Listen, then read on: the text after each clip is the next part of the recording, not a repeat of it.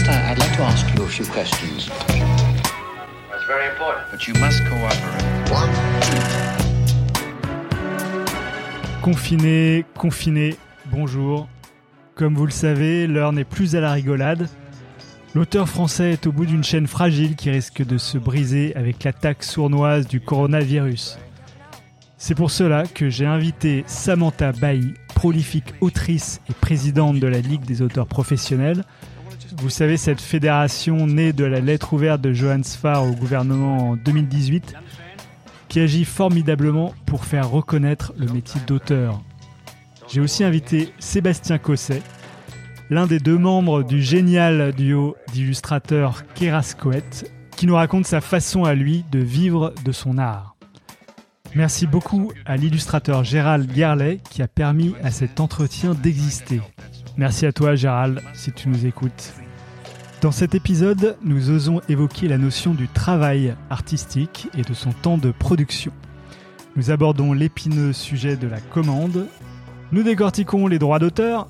Nous expliquons les différents organismes impliqués dans la chaîne du livre. Nous essayons d'imaginer l'avenir incertain des artistes du livre évoqués dans le rapport Racine.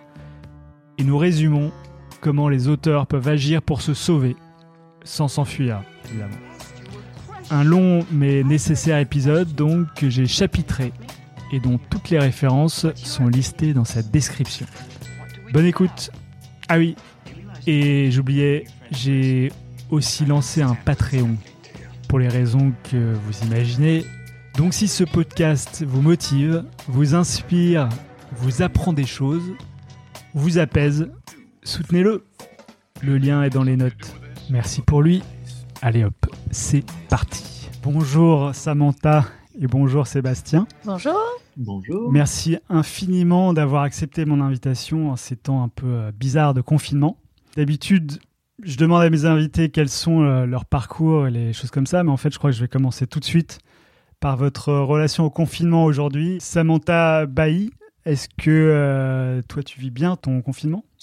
Ben, moi, j'ai la particularité de vivre un confinement euh, tout en étant enceinte, ce qui est quand même des circonstances euh, très particulières en ce moment euh, d'un point Ah oui. de vue médical. Donc, en soi, moi, je euh, je respecte parfaitement, je sors très peu, etc. Et, et je, je trouve ça hum, intéressant quand même de d'avoir ce temps euh, un peu suspendu, même si euh, vivant en appartement, déjà d'avoir la chance d'avoir plusieurs pièces, c'est quand même un, un luxe incroyable.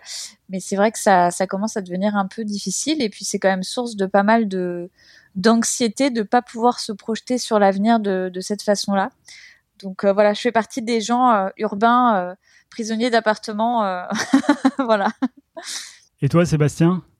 Euh, ben moi, c'est pareil. On est bloqué à Paris. euh, en fait, euh, pour tout dire, on devait déménager. On, on avait notre euh, déménagement qui était d'ailleurs euh, programmé fin mars. Aïe aïe aïe. On, Ah oui. on a acheté une maison à Nantes et on devait déménager. Et donc là, on est bloqué à Paris, en sachant en plus qu'on a une maison qui nous attend. C'est sympa. Euh, ouais, c'est sympa.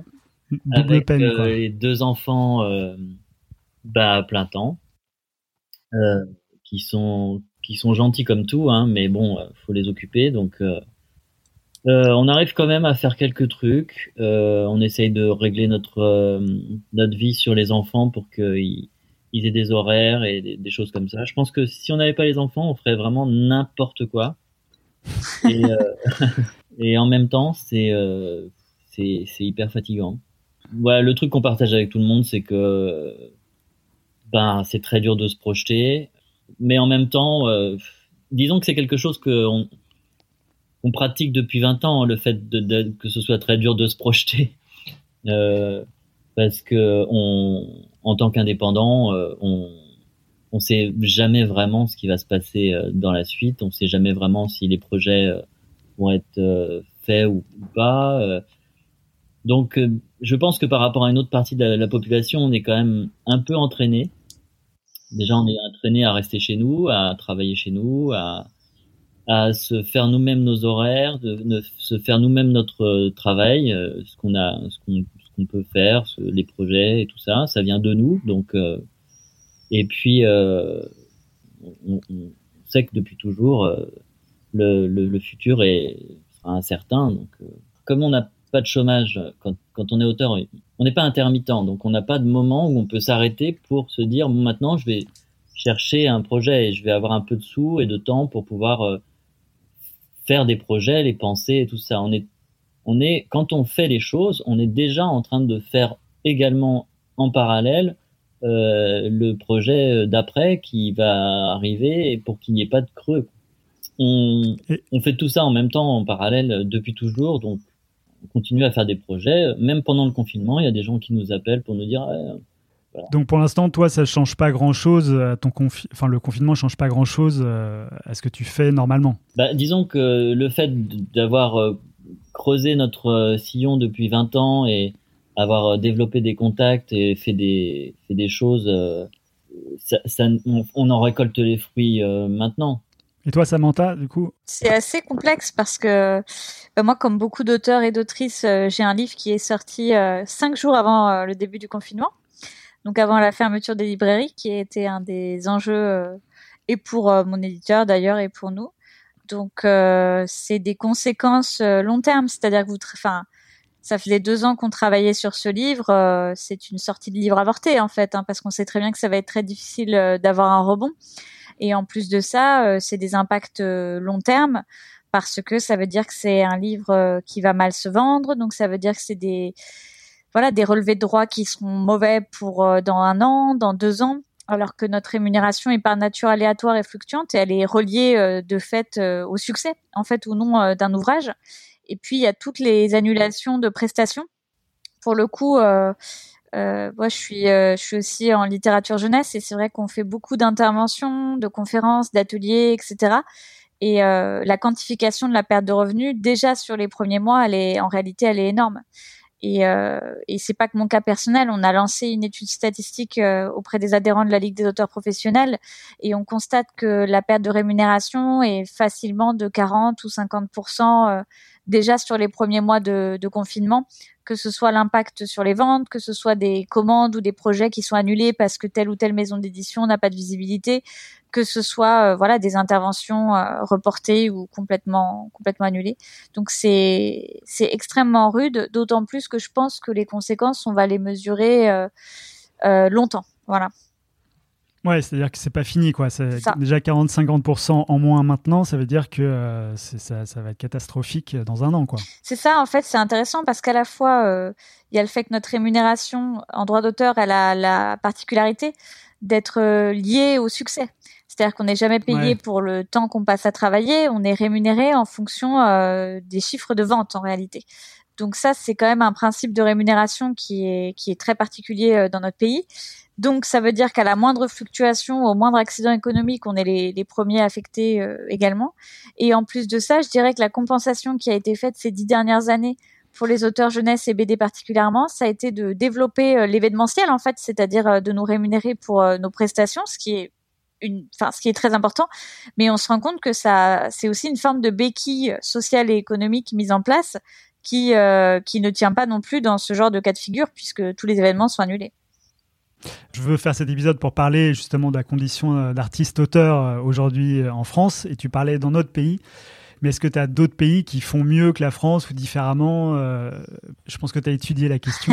est-ce que tu veux dire de manière générale sur la façon dont on est traité ou dans le cas précis de la crise? Bah, déjà dans la façon dont les auteurs euh, sont traités en général, mais avec la crise, j'ai pas l'impression qu'il y a des choses particulières qui soient faites euh, dans le sens des artistes, quoi. Enfin, dis-moi si je me trompe, mais, dans le sens des indépendants, oui. Dans le sens des artistes, je sais pas. C'est ça. Bah déjà, même pour les indépendants en France, c'était assez assez complexe. Hein. On est proche de beaucoup de syndicats d'indépendants, mais oui, de, de alors déjà de manière générale, le le statut euh, des auteurs en France, il a quand même des particularités qui sont intéressantes euh, parce que déjà c'est des particularités qui sont qui sont mises en place euh, depuis 1975.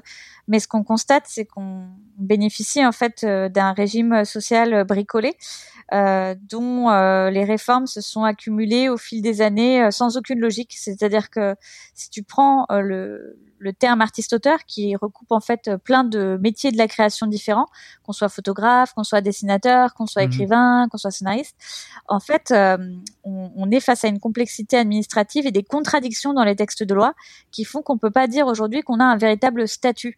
On a des morceaux en fait de dispositions en contradiction les unes avec les autres. Donc, ce qui crée une atmosphère d'insécurité très élevée.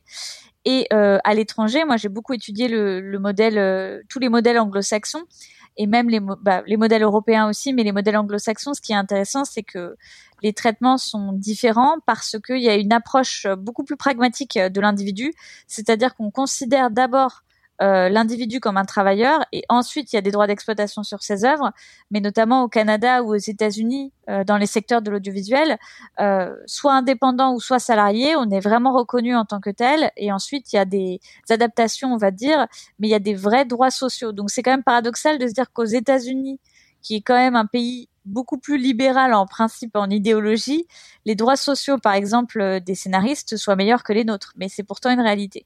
Et, euh, et aussi un rapport très décomplexé à l'argent. Euh, et, à l'art de manière générale, qui fait qu'on assume d'être dans des industries culturelles et que du coup, il n'y a pas vraiment de tabou à négocier, à parler d'argent, à s'équiper. Dans le cadre de la crise, ce qui y a d'intéressant en France, enfin d'intéressant et de dramatique, c'est que finalement, euh, on est traité comme d'habitude quand il y a des dispositifs transversaux. Comme notre statut est bricolé, on n'a pas accès aux dispositifs auxquels ont accès tous les travailleurs. Et quand il s'agit de nous mettre en place, du coup, en catastrophe, des aides spécifiques, on raisonne par les circuits de diffusion. C'est-à-dire, on se dit, bon, alors on va donner une enveloppe au, euh, au, secteur du livre, on va donner une enveloppe au secteur du cinéma, bon voilà. Donc, il y a plein de petites ouais. enveloppes de budget. Et après, ça se resserre. Et donc, nous, on militait pour qu'il y ait un plan en faveur des artistes auteurs, c'est-à-dire des individus et pas en faveur de l'industrie. Et, euh, et, en Allemagne, ils ont fait un autre système, c'est qu'ils ont indemnisé de manière automatique entre 2500 et 5000 euros euh, mensuels les indépendants dans lesquels en fait sont intégrés les artistes. Donc euh, les artistes ont reçu automatiquement leur indemnité en quelques jours sur leur compte en banque. Quoi. Par rapport au mythe, euh, comme quoi les, les, aux États-Unis c'est moins bien. En fait, moi j'ai entendu toute pendant presque toute ma carrière que on avait vraiment beaucoup de chance en, France d'avoir les droits d'auteur, qu'il fallait défendre ce système de droits d'auteur, euh, que euh, les royalties et que tout ce truc euh, aux États-Unis c'était vraiment le diable et que c'était vraiment pas bien. Et il se trouve que nous, ben, de manière pratique, on a été abordé par une agent américaine à New York qui euh, qui nous a proposé de démarcher pour nous pour faire de l'édition là-bas, de l'édition jeunesse. Euh, on y a été en se disant ah, on ne sait pas. Euh, on y a été un peu en reculons, à reculons au début parce que vraiment on avait entendu des vertes et des pas mûres. Euh, bon bah ça fait cinq ans maintenant qu'on bosse avec elle, on n'a jamais gagné autant de sous que grâce à elle. Et, euh, et au niveau du système, euh, on peut vraiment le dire en ayant euh, expérimenté que bah, c'est beaucoup beaucoup mieux et j'encourageais euh, tous mes copains qui pouvaient euh, essayer de démarcher pour avoir des agents aux États-Unis de le faire quoi. C'est incroyable. T'es en train de dire que le droit d'auteur c'est pas si fantastique que ça? Ben en fait euh, là-bas euh, quand on fait des projets déjà on nous on nous on n'est pas obligé de céder ses droits euh, souvent avec des, des, des, chantages pour céder encore plus de droits. Euh, on n'est pas obligé de céder ses droits euh, ouais. 70 ans après notre mort. Quand on fait des contrats de cession, déjà ça passe par des agents, donc euh, c'est négocié par des professionnels et, euh, et c'est sur des dizaines d'années. C'est pas c'est pas 70 ans après notre mort. Et en plus, on, quand on fait de l'édition, par exemple, on nous demande pas les droits audiovisuels, jamais. Quand nous, enfin, ils, ils savent que c'est des contrats différents, c'est des négociations différentes, et que ça, ça a un prix. En France, en fait, on, on te demande de céder tes droits, c'est-à-dire de les donner gratuitement, contre le fait que eux exploitent ces droits et, et tu en récoltes une, une partie infime, quoi. En Quand gros. tu dis céder gratuitement, je, moi je pensais qu'il y avait quand même une, un contrat de cession, ça, ça englobait une somme d'argent pour laquelle tu cédais tes droits. Non, en fait, euh, on est payé avec notre propre argent. on rembourse. Tu as tout à fait raison. Alors euh, explique-nous. Eh ben, euh, euh le, le, droit d'auteur euh, tel que tel qu'il est en France, il n'y a pas d'investissement de la part de l'éditeur pour payer les droits ou nous, ou nous payer notre travail. Ils prennent nos droits et ensuite ils nous, ils, ils nous dédommagent euh, suivant le, on a un pourcentage, on a un pourcentage de droits qui est souvent assez ridicule. Euh, encore plus euh, pour la jeunesse, ce qui est complètement inexplicable, comme si c'était pas le même travail, comme si c'était pas aussi des livres, comme quoi c'est très compliqué à, à, vendre. Enfin, il y a toujours un bon speech derrière pour dire que c'est très très compliqué. Euh, nous, on a fait que de l'édition jeunesse aux États-Unis. On a touché des droits euh, dont on pouvait même pas euh, imaginer. Déjà, quand on fait des choses aux États-Unis, on est payé pour faire le livre. En France, on n'est pas payé pour faire le livre. En France, C'est-à-dire que le temps de travail aux États-Unis est payé. Enfin, pas le temps, mais la, la valeur de l'exclusivité de la session quelque part. voilà. C'est C'est c'est- et- et et puis euh, bon, il y a plein de choses qui sont reconnues. Enfin, il faudrait qu'on qu'on soit on fasse un truc tout spécifique par rapport à ça. Mais en gros, l'idée c'est que en, France, on est payé, on est payé avec notre propre argent parce qu'on est moteur, on donne le livre, on est propriétaire de ses droits. Vu qu'on est à la création, c'est nous qui faisons tout le livre, euh, du début à la fin. Parfois même, on, on fait les scans nous-mêmes. Parfois même, euh, on fait la traduction. Parfois même, on fait le graphisme. Enfin, il y a un travail qui est demandé en- de plus en plus énorme de la part des auteurs. L'éditeur prend tout ça, il a les droits, il peut exploiter les droits jusqu'à donc vitam aeternam, hein. enfin en tout cas de l'auteur et, et- de sa descendance. Et eux, leur façon de nous payer, c'est de nous reverser une partie de ce qu'ils ont généré comme bénéfice.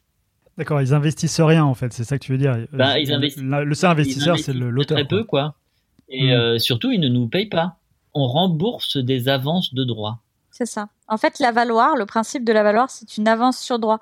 C'est-à-dire que c'est pas euh, une rémunération du temps de travail ou c'est pas une rémunération qui est garantie. C'est que si on, elle n'a pas d'existence juridique. Hein, il faut savoir que la valeur n'a aucune existence juridique. C'est une pratique qui est rentrée dans, dans les mœurs parce qu'on se dit bien bon, il y a un moment, si on demande à quelqu'un de bosser pendant six mois, faut bien lui donner un petit quelque chose. Ou alors, si j'achète entre guillemets ces droits à l'étranger, ça a une valeur.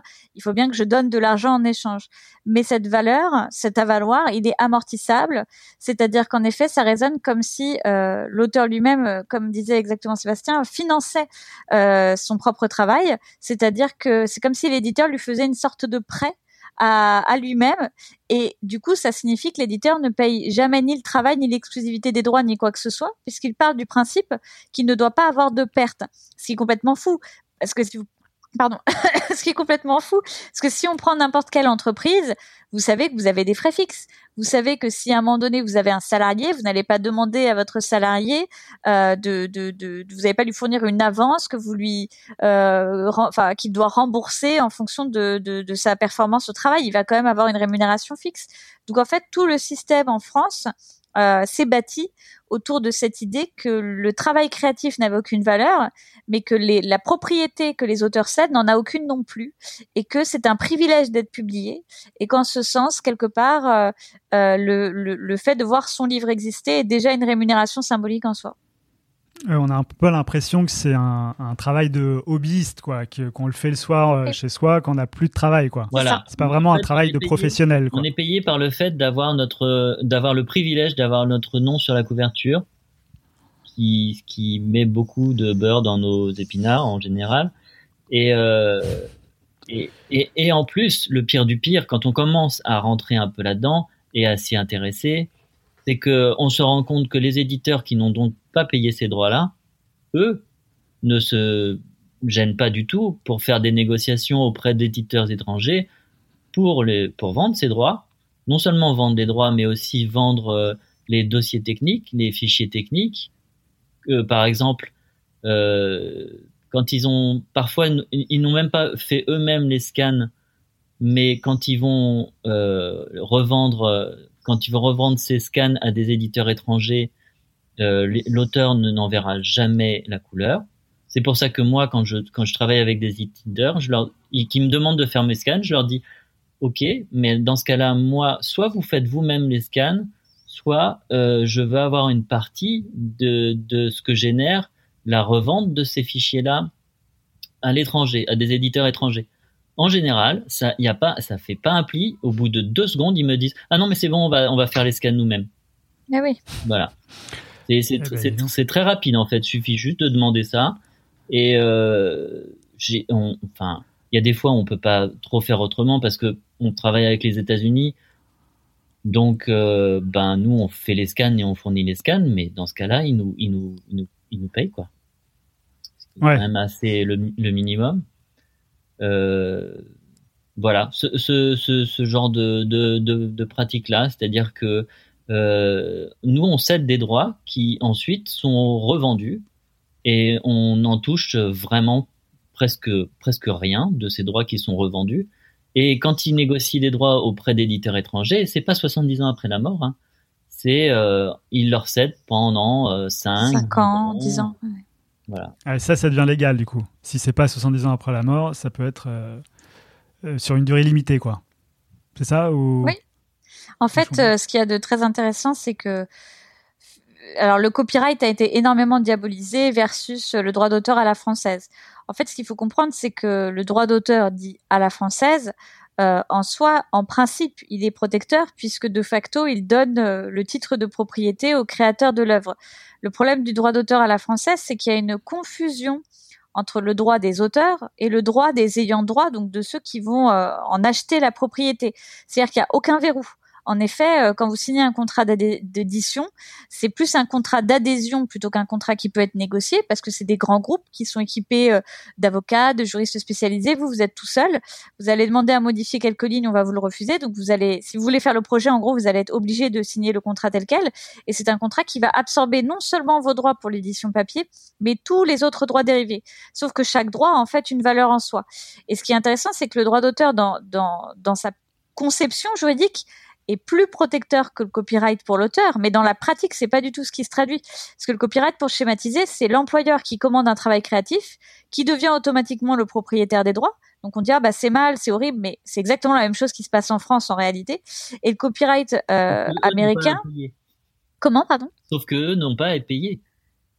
C'est tout bénef. Oui, mais bien ils sûr. sont- ils, sont détenteurs de ces droits. Et d'ailleurs, c'est de ce dont je parlais tout à l'heure par rapport au chantage qui, qui nous font au moment de signer des contrats. C'est en parlant de justement tous ces droits euh, qui ne sont plus des droits de de- d'édition, mais qui sont des droits marketing, des fait. droits de licence. Euh, on peut, ils peuvent utiliser le personnage pour faire des des des, des jouets, euh, des des des peluches, euh, des Et ça, c'est dans le contrat que vous signez Enfin, que...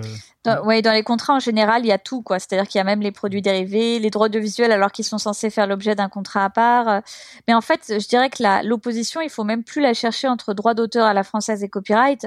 La réalité aujourd'hui, c'est que les pratiques des industries créatives ont invisibilisé la notion de travail et que l'angle mort, c'est euh, l'individu, c'est-à-dire le travailleur, euh, la personne qui est en train de créer, qui pour le coup n'a pas de droit. Parce que le droit d'auteur, en fait, c'est- un droit de propriété mais on n'est pas que des propriétaires d'œuvres. On est des êtres humains, on travaille. Je veux dire, euh, eh ben, on est une femme, on est enceinte, euh, on, on est un être humain à un moment donné, on est malade. Enfin, il nous arrive des choses de la vie comme n'importe quel travailleur en France. Et aujourd'hui, le, le problème majeur, c'est l'absence de réglementation du point de vue de, du travailleur, parce que c'est un gros sujet qu'on avait eu euh, durant les rencontres qu'on a fait à Angoulême avec les pouvoirs publics. C'est qu'on nous a dit oui, mais bon, il faut choisir vous voulez être des propriétaires et des travailleurs. Et j'ai dit, mais il n'y a pas besoin de choisir. hein. Aux États-Unis, ils n'ont pas choisi. On est les deux. Il y a des droits d'exploitation parce qu'il faut qu'on nous rémunère en fonction de la valeur que génèrent nos œuvres, parce que c'est vrai qu'on en est propriétaire. Mais aussi, il y a toute une période pendant six mois, un an, plus, pendant laquelle on est en train de créer, et c'est un travail. Et aux États-Unis, on a des royalties. euh, on- Aussi, oui, tout à fait. C'est pas parce qu'on a été payé, on a bien été payé en- au, début que euh, et que le- le- l'éditeur est propriétaire, que le- le- l'auteur ne touche plus rien. C'est ça. On a des, on touche euh, des, des droits et, on, et je peux vous dire qu'on en touche beaucoup, beaucoup, beaucoup plus qu'en France.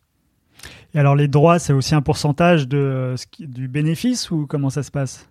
Aux Oui, c'est par États-Unis, C'est par rapport au succès du livre, oui, bien sûr. Oui. En fait, le les royalties, le terme royalties, c'est le même qu'en France, qui est le terme redevance. C'est le pourcentage en fait. Et il n'y a pas de différence, c'est-à-dire que quand les éditeurs français travaillent avec les éditeurs étrangers, ils négocient les royalties comme nous on négocie nos droits sur les contrats. Donc en fait, le, le système est, est, globalement le même, sauf que le, le rapport auteur-éditeur déjà est beaucoup plus professionnalisé, je dirais, et euh, le fait dit que les enjeux économiques ne soient pas masqués par une espèce d'idéal romantique, c'est ce que disait tout à l'heure euh, Sébastien euh, sur la littérature jeunesse, que quand même vice-présidente de la charte et j'ai été présidente trois ans de négociations avec le syndicat national de l'édition jeunesse. J'ai mmh. entendu, je pense, les arguments les plus absurdes qu'on pouvait m'opposer pour me dire non mais vous n'êtes pas payé en littérature jeunesse pareil parce que le livre est plus cher à faire parce que nanana et je disais à chaque fois mais en fait peu importe ça c'est votre problème nous, ce qu'on demande, c'est à travail égal euh, d'être rémunéré de la même façon. Et dès qu'on va sur le champ du travail, c'est panique à bord parce qu'on sait très bien qu'une fois qu'on a levé euh, ce, ce, récit collectif de cette idée que finalement euh, l'auteur n'a pas à prétendre vouloir en vivre ou euh, il faut surtout pas dire que c'est un travail parce que ce serait quelque chose de, de salissant ou quoi que ce soit. Euh, on se rend bien compte de l'usurpation organisée et du fait que tout le monde est en train de profiter de, cette histoire où finalement celui qui gagne le moins est celui qui est à l'origine de tout. Est-ce que, juste une petite question comme ça, est-ce qu'aux États-Unis, il n'y a pas un marché plus large qu'en France et du coup, ça, ça implique un bénéfice plus grand? Franchement, alors déjà, il faut reprendre euh, aux États-Unis, c'est pas non plus euh, l'idéal, hein, c'est-à-dire que le, les auteurs et autrices du livre, de manière générale aux États-Unis, un peu différemment pour les pour les dessinateurs, on va dire pour les écrivains et les écrivaines, euh, notent de toute façon une dégradation rapide de leurs revenus malgré tout, malgré des contrats protecteurs, malgré des agents, etc parce que eux aussi, euh, du côté vraiment du, livre, hein, parce que c'est pas la même chose dans l'audiovisuel, sont considérés euh, d'un point de vue juridique comme des entreprises et non pas comme des individus. Et la difficulté des syndicats d'auteurs de livres aux États-Unis, c'est d'avoir des accords collectifs comme pour des travailleurs. Donc euh, au Canada, la situation est meilleure, mais aux États-Unis, elle, euh, elle a aussi ses biais et ses défauts euh, qui sont qui, qui rejoignent d'ailleurs nos problématiques. Mais je crois que c'est surtout qu'aux États-Unis, c'est le, le rapport professionnalisé, les agents, etc., qui font que rapidement euh, pour eux, il n'y a pas d'ambiguïté, c'est un métier. On se lance dans une carrière. Et eux, ce qu'ils constatent, c'est que faute d'encadrement légaux plus stricts, euh, ce travail et, cette profession est en train justement de, de se dégrader comme la nôtre se dégrade aussi.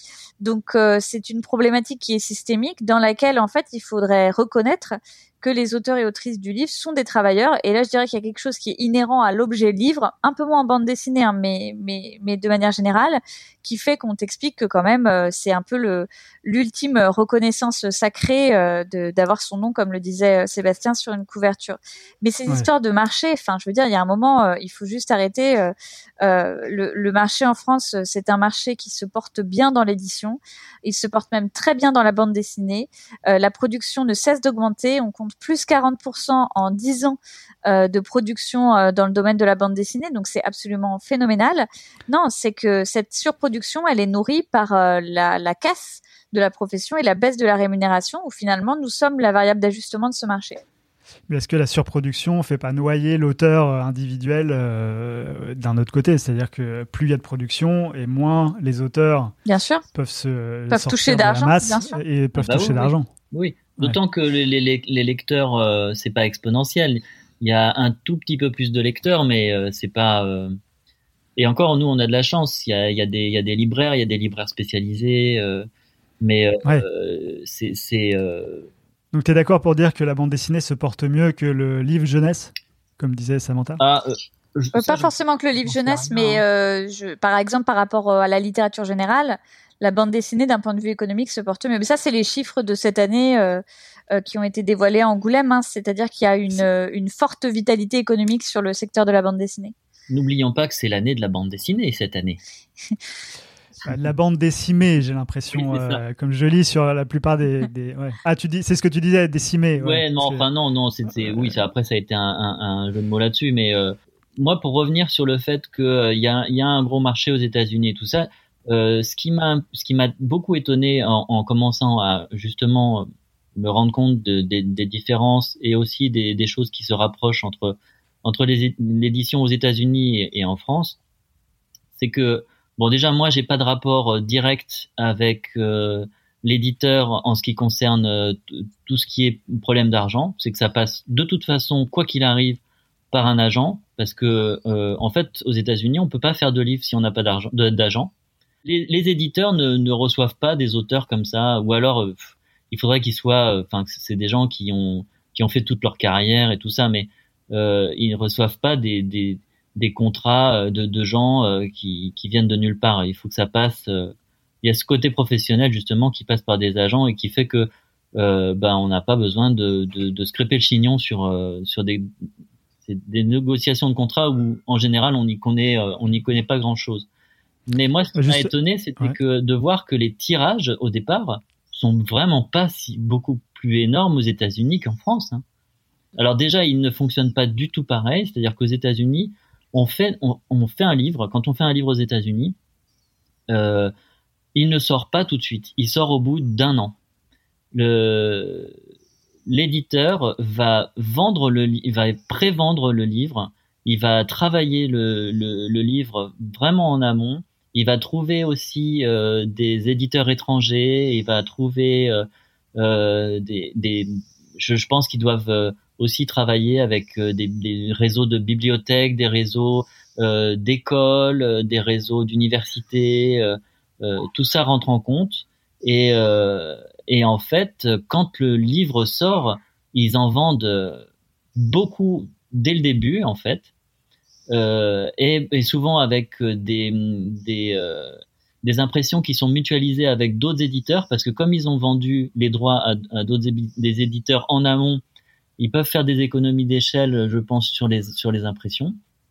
Hmm. Euh, en France, on fait exactement le contraire. En fait, euh, le bouquin, à peine il est terminé, ils nous mettent le feu, enfin, c'est-à-dire que nous, on n'a même pas eu le temps de finir de laisser sécher la couverture ou, enfin, pour ceux qui font la couverture en dernier, mais nous, c'est pas notre cas, mais euh, ou, ou, les, ou les dernières les dernières pages, euh, c'est comme s'ils avaient soudain le, le, le, feu aux fesses. C'est la, la, catastrophe. Il faut il faut sortir le truc tout de suite. Euh, dans les deux trois mois, le, livre est sorti et, euh, c'est un peu comme s'ils mettaient une ligne à l'eau, quoi et, euh, ils attendent que les gens mordent quoi.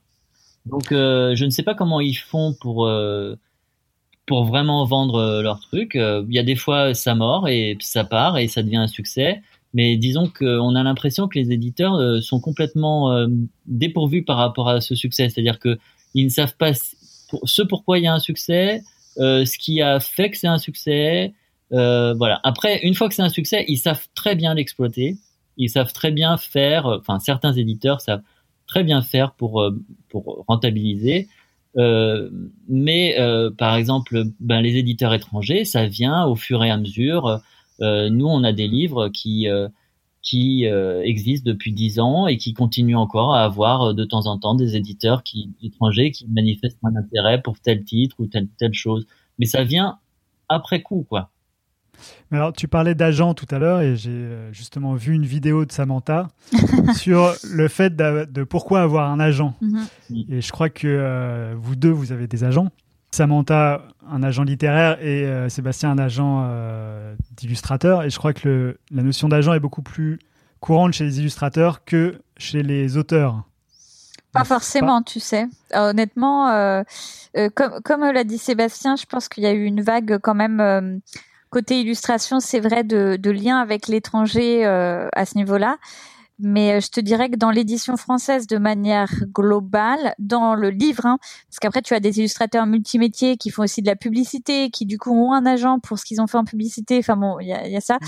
Mais vraiment pile dans le secteur du livre, si on est vraiment euh, confiné à ce secteur, euh, j'ai découvert que ma fiche Wikipédia avait été mise à jour par je ne sais qui qui mettait à contre-courant de l'édition française, Samantha Bailly défend la profession d'agent littéraire, comme si c'était un truc de dingue, quoi. Et, euh, et ça me fait rire, parce que quand j'ai fait une tribune dans l'actualité il y a peut-être cinq ans pour dire pourquoi j'avais pris un agent, ça avait été un tollé, etc. Et il faut se dire qu'il y a ah encore, ah oui, oui, il y a encore quelques années, sur le site du syndicat national de l'édition, était indiqué noir sur blanc que les agents littéraires n'étaient pas des intermédiaires souhaités par la profession, ce qui est absolument illégal du point de vue de la haute autorité de la concurrence de mettre un truc pareil parce que je veux dire euh, le pire c'est que mafia, tout ça.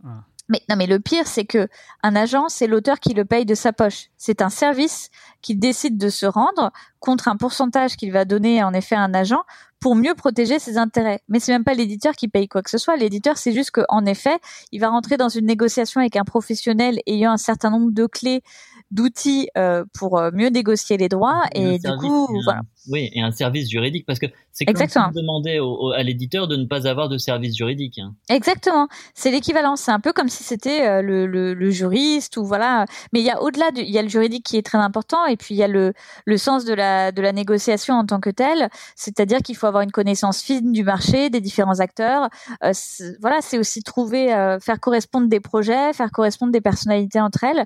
Après, euh, les agents littéraires, c'est une profession qui se dynamise dans l'édition depuis quelques années, où on voit aussi des abus apparaître avec des pourcentages euh, hyper élevés qui sont demandés à des auteurs, parce que comme c'est une profession qui n'est pas non plus reconnue, alors que les agents de manière générale au niveau de l'Union européenne, on a par exemple un pourcentage qui est plafonné à 10% maximum, etc.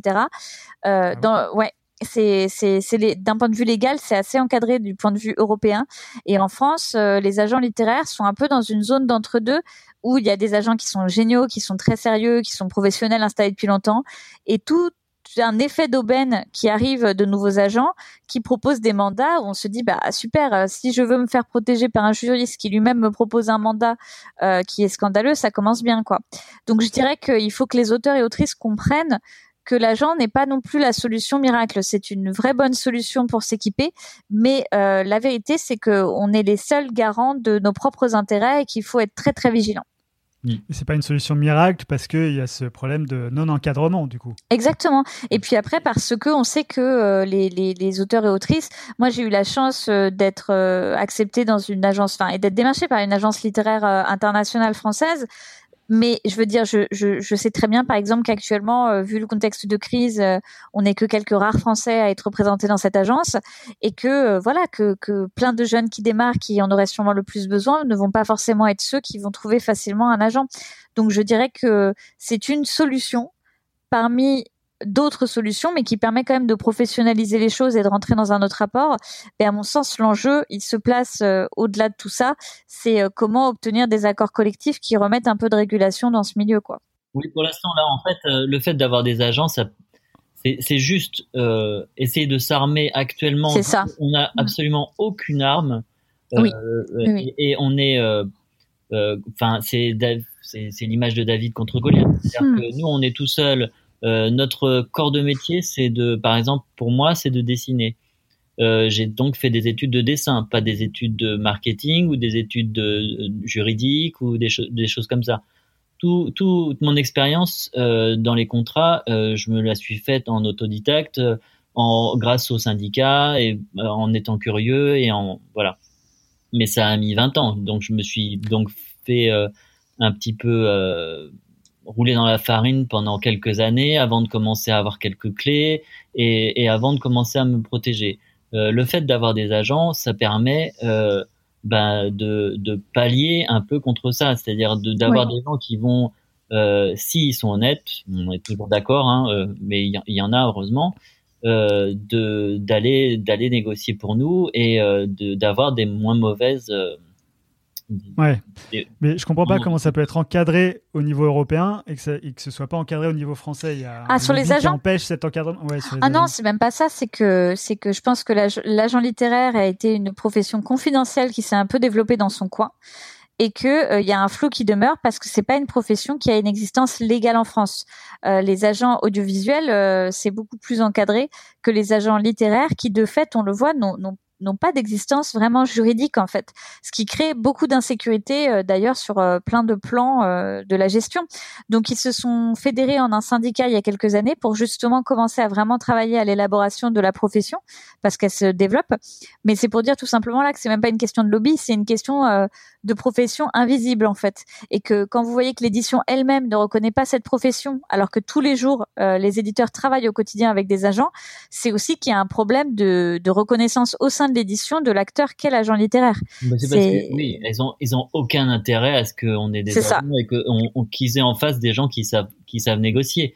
C'est quand même beaucoup plus facile de faire, euh, euh, signer des choses à, des gens qui n'y connaissent rien et qui sont trop contents d'avoir justement leur, leur nom euh, sur la couverture que de négocier avec des gens dont c'est le travail, donc ils savent que ça fait 20, 25 ans qui c'est leur travail, euh, ils génèrent, ils savent qu'ils génèrent un public, ils génèrent de la presse, on génère une, une ben, des bénéfices, une et donc donc tout ça, enfin, c'est euh, c'est mais en fait, on a l'impression d'opposer tout le temps éditeur, auteur, que si les auteurs commencent à comprendre comment marche le monde de l'édition, ça va poser problème aux éditeurs, etc. Mais est-ce que on peut quand même dire qu'il y a des bons éditeurs qui, font des, choses bien pour les auteurs? Oh bah, il y en a, y en a toujours, mais en fait, on n'est pas, on, travaille, on est en collaboration, on n'est pas les uns contre les autres. Hein. Mais c'est peut-être de ça dont ont peur les, les éditeurs. C'est que vous arriviez sur et que vous euh, avec vos armes. Non, mais c'est un rapport de domination. Il faut être honnête. C'est-à-dire que euh, des grandes entreprises, le rapport il est toujours déséquilibré avec des individus. Mais c'est pour ça qu'il y a le droit du travail en France. Hein. C'est aussi simple que ça. C'est que nous on ne demande rien de plus que le droit du travail euh, pour nous. C'est-à-dire que il y a des réglementations dans des pays qui sont faits pour rétablir des équilibres dans les zones où de toute façon il y aura des rapports de force déséquilibrés. Et en l'occurrence, euh, c'est pas dire que les éditeurs sont mauvais. Les maisons d'édition sont des entreprises qui ont des objectifs. Et dans ces objectifs, euh, nous, nous sommes la variable d'ajustement facile parce qu'il n'y a pas de cadre. Et quand il n'y a pas de cadre, quand il n'y a pas de régulation, il y a des abus. C'est toujours comme ça. Aussi sympathique que puissent être les gens, euh, voilà, il y a, c'est quand même l'édition, c'est quand même une idéologie euh, qui se présente très souvent humaniste, de gauche, etc. Et qui a le paradoxe de se retrouver dans un cadre d'exploitation qu'elle a du mal à reconnaître elle-même parce que ça interroge aussi ses propres valeurs, mais qui est une réalité. Je veux dire, 41% euh, des auteurs professionnels sous le SMIC, 36% des auteurs et autrices de BD sous le seuil de pauvreté. Il y a un moment, d'un point de vue éthique, il faut quand même se poser des questions quand vous demandez à, un dessinateur ou une dessinatrice de vous envoyer un fichier le week-end alors que cette personne, elle vit avec 900 euros par mois, quoi. Donc, euh, c'est une question sur laquelle... Euh, le syndicat national de l'édition, hélas, euh, reste quand même assez aveugle, ou en tout cas est, gêné. Et on l'a vu avec le rapport Racine, parce que c'était le sujet qu'on abordait tout à mmh. l'heure. Le rapport Racine, quand il est sorti, qu'il a attesté de la réalité factuelle de la catastrophe de notre situation, qu'il a proposé des solutions de réglementation, le premier réflexe a été de dire non, on ne veut pas réguler. Euh, et, c'est là qu'on voit le rapport de force, c'est-à-dire que individuellement, ces éditeurs, pris à un, d'ailleurs très souvent, sont super sympathiques, hein, euh, mais ils défendent euh, là les intérêts de leur entreprise et les entreprises n'ont pas intérêt à euh, réguler parce que ça veut dire que c'est des pertes pour eux pour mettre davantage d'argent pour les auteurs et les autrices. Donc c'est c'est la logique économique. un livre, c'est un, en gros, c'est un, c'est un gâteau. On peut faire un certain nombre de parts euh, dedans et à un moment donné on peut pas aller au-delà. C'est-à-dire que euh, on pourra pas vendre le livre euh, non plus plus plus cher parce que ben il y aura plus personne pour les acheter tout ça. Donc de toute façon on est dans, dans quelque chose où on est obligé de de se redistribuer, redistribuer ce qu'il y a. Donc comment faire euh, pour que l'auteur ait un peu plus? Ben, il faudrait que les autres aient un petit, un petit peu moins. Donc, de toute façon, on, on en est là. C'est aussi euh, pour ça qu'on parle de rapport de force et de mhm. et, d'équilibre. C'est que euh, on, on peut pas rajouter des choses juste pour aider les, les auteurs. Il, il, faut venir euh, grappiller et, et sur sur la marge des autres. Et, et en effet, on a des et parfois on a des, des grands groupes euh, énormes euh, en face de nous avec euh, avec qui ont qui ont d'autres enjeux quoi. Donc ouais. voilà, on est, tout petit. les auteurs à côté sont vraiment ridicules. Mais en même temps que vous vous battez, et d'ailleurs euh, la Ligue des auteurs professionnels se bat donc euh, contre le syndicat national des éditeurs, c'est ça que je comprends? En fait, alors se battre, c'est du rapport de force, c'est-à-dire qu'on n'a pas des mauvais rapports. Hein. Je veux dire, euh, le SNE, on les contacte, on se répond. Enfin, je veux dire, c'est pas hum, c'est pas la vision euh, caricaturale des méchants et des gentils du tout. Mm. C'est-à-dire qu'au sein du syndicat national de l'édition, il y a des éditeurs qui d'ailleurs essayent vraiment de faire des choses, qui euh, eux ont décidé de passer systématiquement tous leurs contrats à 10% en littérature jeunesse. Enfin, on voit des choses qui sont bien, mais globalement, le syndicat national de l'édition, son enjeu, c'est de protéger ses intérêts, et la Ligue des auteurs professionnels, c'est de défendre les intérêts des auteurs. Donc, on a quand même passé un cap de relation où il y a encore quelques années, défendre nos intérêts, on avait presque l'impression que c'était tabou. Euh, la moindre campagne de communication nous valait les foudres de l'ensemble de la chaîne du livre qui nous disait qu'en gros, bah, on n'avait pas revendiqué quoi que ce soit. Je trouve que les choses se sont quand même amélioré au sens où euh, je crois qu'aujourd'hui il y a une forme d'acceptation de, ce degré de revendication, mais par contre euh, évidemment que c'est une lutte euh, et c'est une lutte de pouvoir hein, parce que le, syndicat national de l'édition de manière générale est là pour garantir les intérêts de ses adhérents et les intérêts économiques et, et c'est là que je dirais que je, je pense qu'il y a quand même quelque chose qui qui n'est pas un bon calcul de la part de l'édition au sens large en stratégie c'est que leur stratégie, c'est une stratégie d'inondation de marché euh, où on répond par une stagnation euh, de la demande, par euh, une saturation de l'offre, ce qui est quand même particulier comme concept. Et en plus de ça, cette économie de flux tendu, on va le voir avec la crise, va montrer toute sa fragilité assez rapidement. Et je crois que la précarité des auteurs et autrices, euh, c'est pas la seule. C'est-à-dire que quand on dit éditeur, en fait, on recoupe un peu tout. Hmm. Mais moi, je parle vraiment d'entreprises dans lesquelles euh, il y a plein de gens euh, qui sont des travailleurs pauvres aussi au sein de ces maisons d'édition, euh, qui galèrent, euh, qui font aussi chacun ce qu'ils peuvent, qui sont eux-mêmes dans des conditions d'infraction du droit du travail. Et je dirais que c'est l'édition tout entière qui a un qui, sous couvert de, de la culture, est dans des infractions du droit du travail qui doivent être redressées pour avoir un climat qui est plus sain. Et ça, forcément, euh, vous voyez, les correcteurs euh, se battent euh, à ce niveau-là, d'autres professions encore par rapport au SNE, dans, un, dans des postures syndicales pour obtenir des accords cadres. Et je crois que nous, l'enjeu aujourd'hui, c'est d'être vraiment reconnu comme une profession à part entière qui peut avoir accès à des accords cadres qui ne sont pas que des questions de propriété, mais qui sont aussi des questions de travail. C'est-à-dire, bah oui, qu'on se mette d'accord sur un minimum de rémunération en pourcentage, euh, qu'on élabore ce qu'on appelle le contrat de commande, c'est-à-dire qu'on sépare ce qui serait de l'ordre de la session du temps de travail, parce qu'il faut bien encadrer maintenant les, les cas où on est en train de travailler pour eux. Donc, euh, c'est donc on parle bien aussi de temps de travail. Oui. Alors, alors ce serait impossible à ramener en temps strict, c'est-à-dire que nous on a beaucoup étudié les hypothèses juridiques même d'un contrat de travail. Et en réalité pour nous c'est extrêmement complexe et ça pose d'autres questions. C'est pour ça que le contrat de commande qui existe déjà pour d'autres métiers de la création s'y prête très bien parce qu'on parle de prestation en fait, ce qui est un travail en tant que tel, mais on n'est pas sur du taux horaire, on est sur euh, finalement une base euh, de, de, calcul de ce que ça va représenter à peu près pour nous en, en masse de, de en volume de, de travail créatif quoi. Donc c'est c'est là qu'à mon avis il faut il faut appuyer maintenant euh, dans les arts visuels le contrat de commande c'est quelque chose qui est complètement mis en place et accepté. Par contre eux euh, galèrent à avoir des royalties euh, justement des, des redevances et, des droits sur les exploitations. Donc nous ce qu'on dit c'est que on n'a pas à choisir l'un ou l'autre. Ce qu'on veut c'est être rémunéré euh, correctement et raisonnablement pour les deux ce qui demande de revoir un compte d'exploitation. Mais je veux dire, il y a 20 ans, en bande dessinée, vous, prenez Tom Tom et Nana Bernadette euh, chez Bayard, euh, elle était euh, rémunérée salariée et en plus elle avait des redevances et c'était un truc normal. Hein. Donc en fait, il faut faut juste revenir au béaba du, du droit du travail. Hein. Mais toi dont j'ai vu les vidéos, etc., je sais bien que le salariat, c'est pas une solution. Non, mais non, enfin, ça pourrait l'être dans des cas particuliers comme dans la presse, etc. Euh, et le salariat auteur, il existe. Moi, j'ai été salarié dans le jeu vidéo euh, où je faisais du travail de création. Je veux dire, dans les grandes entreprises, euh, être salarié pour écrire des bibles de jeux vidéo ou des scénarios, euh, ça existe. Euh, par contre, je pense que par rapport à nos pratiques, moi, je vois bien que je suis multimétier et que du coup de fait je suis indépendante en fait, mais que euh, cette indépendance elle est factice parce que je peux pas vraiment dire que je suis indépendante quand on m'oblige à céder mes droits pour 70 ans après ma mort. Je suis pas sur un contrat de prestation où on me paye et je garde mes droits. Je suis en plus sur un contrat où on me prend tout et on me paye pas. Euh, donc il y a quand même un petit souci quoi.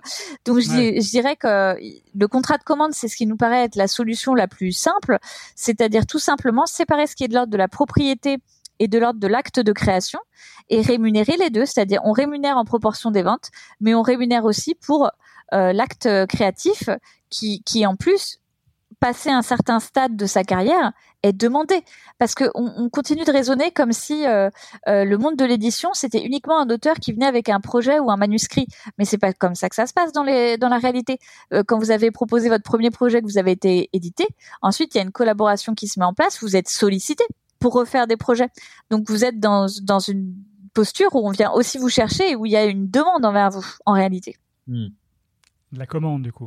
et Oui. du temps de travail. Pas Sachant que la, la commande, c'est pas un mot euh, dégradant. Hein. euh, Ça, c'est la grande peur. La commande, ah, euh, ah, mon Dieu, Ouais, ma liberté. la- ouais, ouais, mais c'est- non, mais t'as raison de le souligner parce que en France, c'est un peu comme ça, quoi. Oui, oui, on se rend compte. Mais alors moi, j'ai envie de dire, mais déjà, euh, il suffit de prendre l'histoire du mécénat euh, des domaines de l'art pour se rendre compte que la commande artistique n'a jamais eu aucun rapport avec la qualité de l'œuvre qui était fournie. Hein.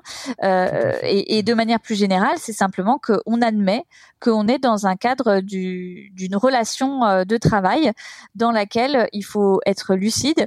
Euh, Il y a notre liberté créative, mais il y a aussi des contraintes. Et ces contraintes, on les vit au quotidien. Je veux dire, quand votre éditeur il repasse derrière et qui vous demande de modifier telle ou telle chose, euh, on est bien dans une relation de travail où on essaye d'aboutir à deux au projet le plus abouti possible. Par rapport à ce côté commande, bon déjà, en effet, ça a jamais été un, gros mot.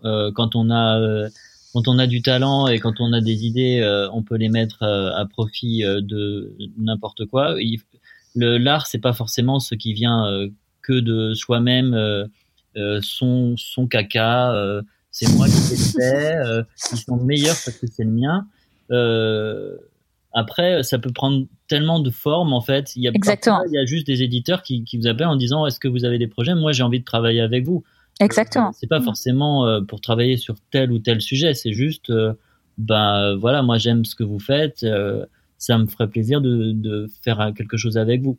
On peut quand même se dire que c'est comme une sorte de commande ou, ou Oui. euh, comme un espèce de rendez-vous euh, galant. Euh, euh, le côté Surtout, euh, surtout. le côté travail, travailleur, euh, quand on parle des, des, des traducteurs, il y a aussi les, les coloristes, euh, il y a, Oui. il y a, il y a plein de, il y a, il y a, il y a plein de gens qui travaillent euh, et qui sont aussi des créatifs et euh, qui travaillent euh, à, la création de, livres et qui ne sont pas du tout considérés, vraiment pas du tout, et qui, pareil, ont des statuts complètement, complètement merdiques. Et, par rapport à ce que vous disiez sur la création et l'exploitation, nous, ça fait des années et des années qu'on a euh, des agents en tant qu'illustrateurs pour la, la publicité C'est ça. Mm. euh, et pour le et pour la communication. Euh, quand on travaille avec des grosses agences ou avec des clients directs, on est toujours rémunéré sur deux deux choses. Et sur la négociation, c'est toujours il y a deux parties du, du contrat. Il y a la partie on est payé pour la création et ensuite il y a la deuxième partie qui est pour l'exploitation et on sera pas payé pareil si c'est une exploitation euh, sur une page web euh, un peu obscure ou alors si c'est des 4 par 3 dans le métro, euh, si ça va être vu à la télévision des millions de fois, on sera pas payé pareil. Alors que la création, on sera payé pareil. Le le- Hmm. l'acte de, de créer, c'est pour tel tel dessin, tel format, telle chose à, à, à faire. Et ensuite, l'e- l'exploitation, c'est une autre chose. Elle est elle est mesurée par rapport à à l'exploitation, qui, qui en est faite, qui et, ce que ça va générer comme visibilité. Euh, donc ça, ça existe euh, dans, dans plein de métiers. Euh, c'est la même chose.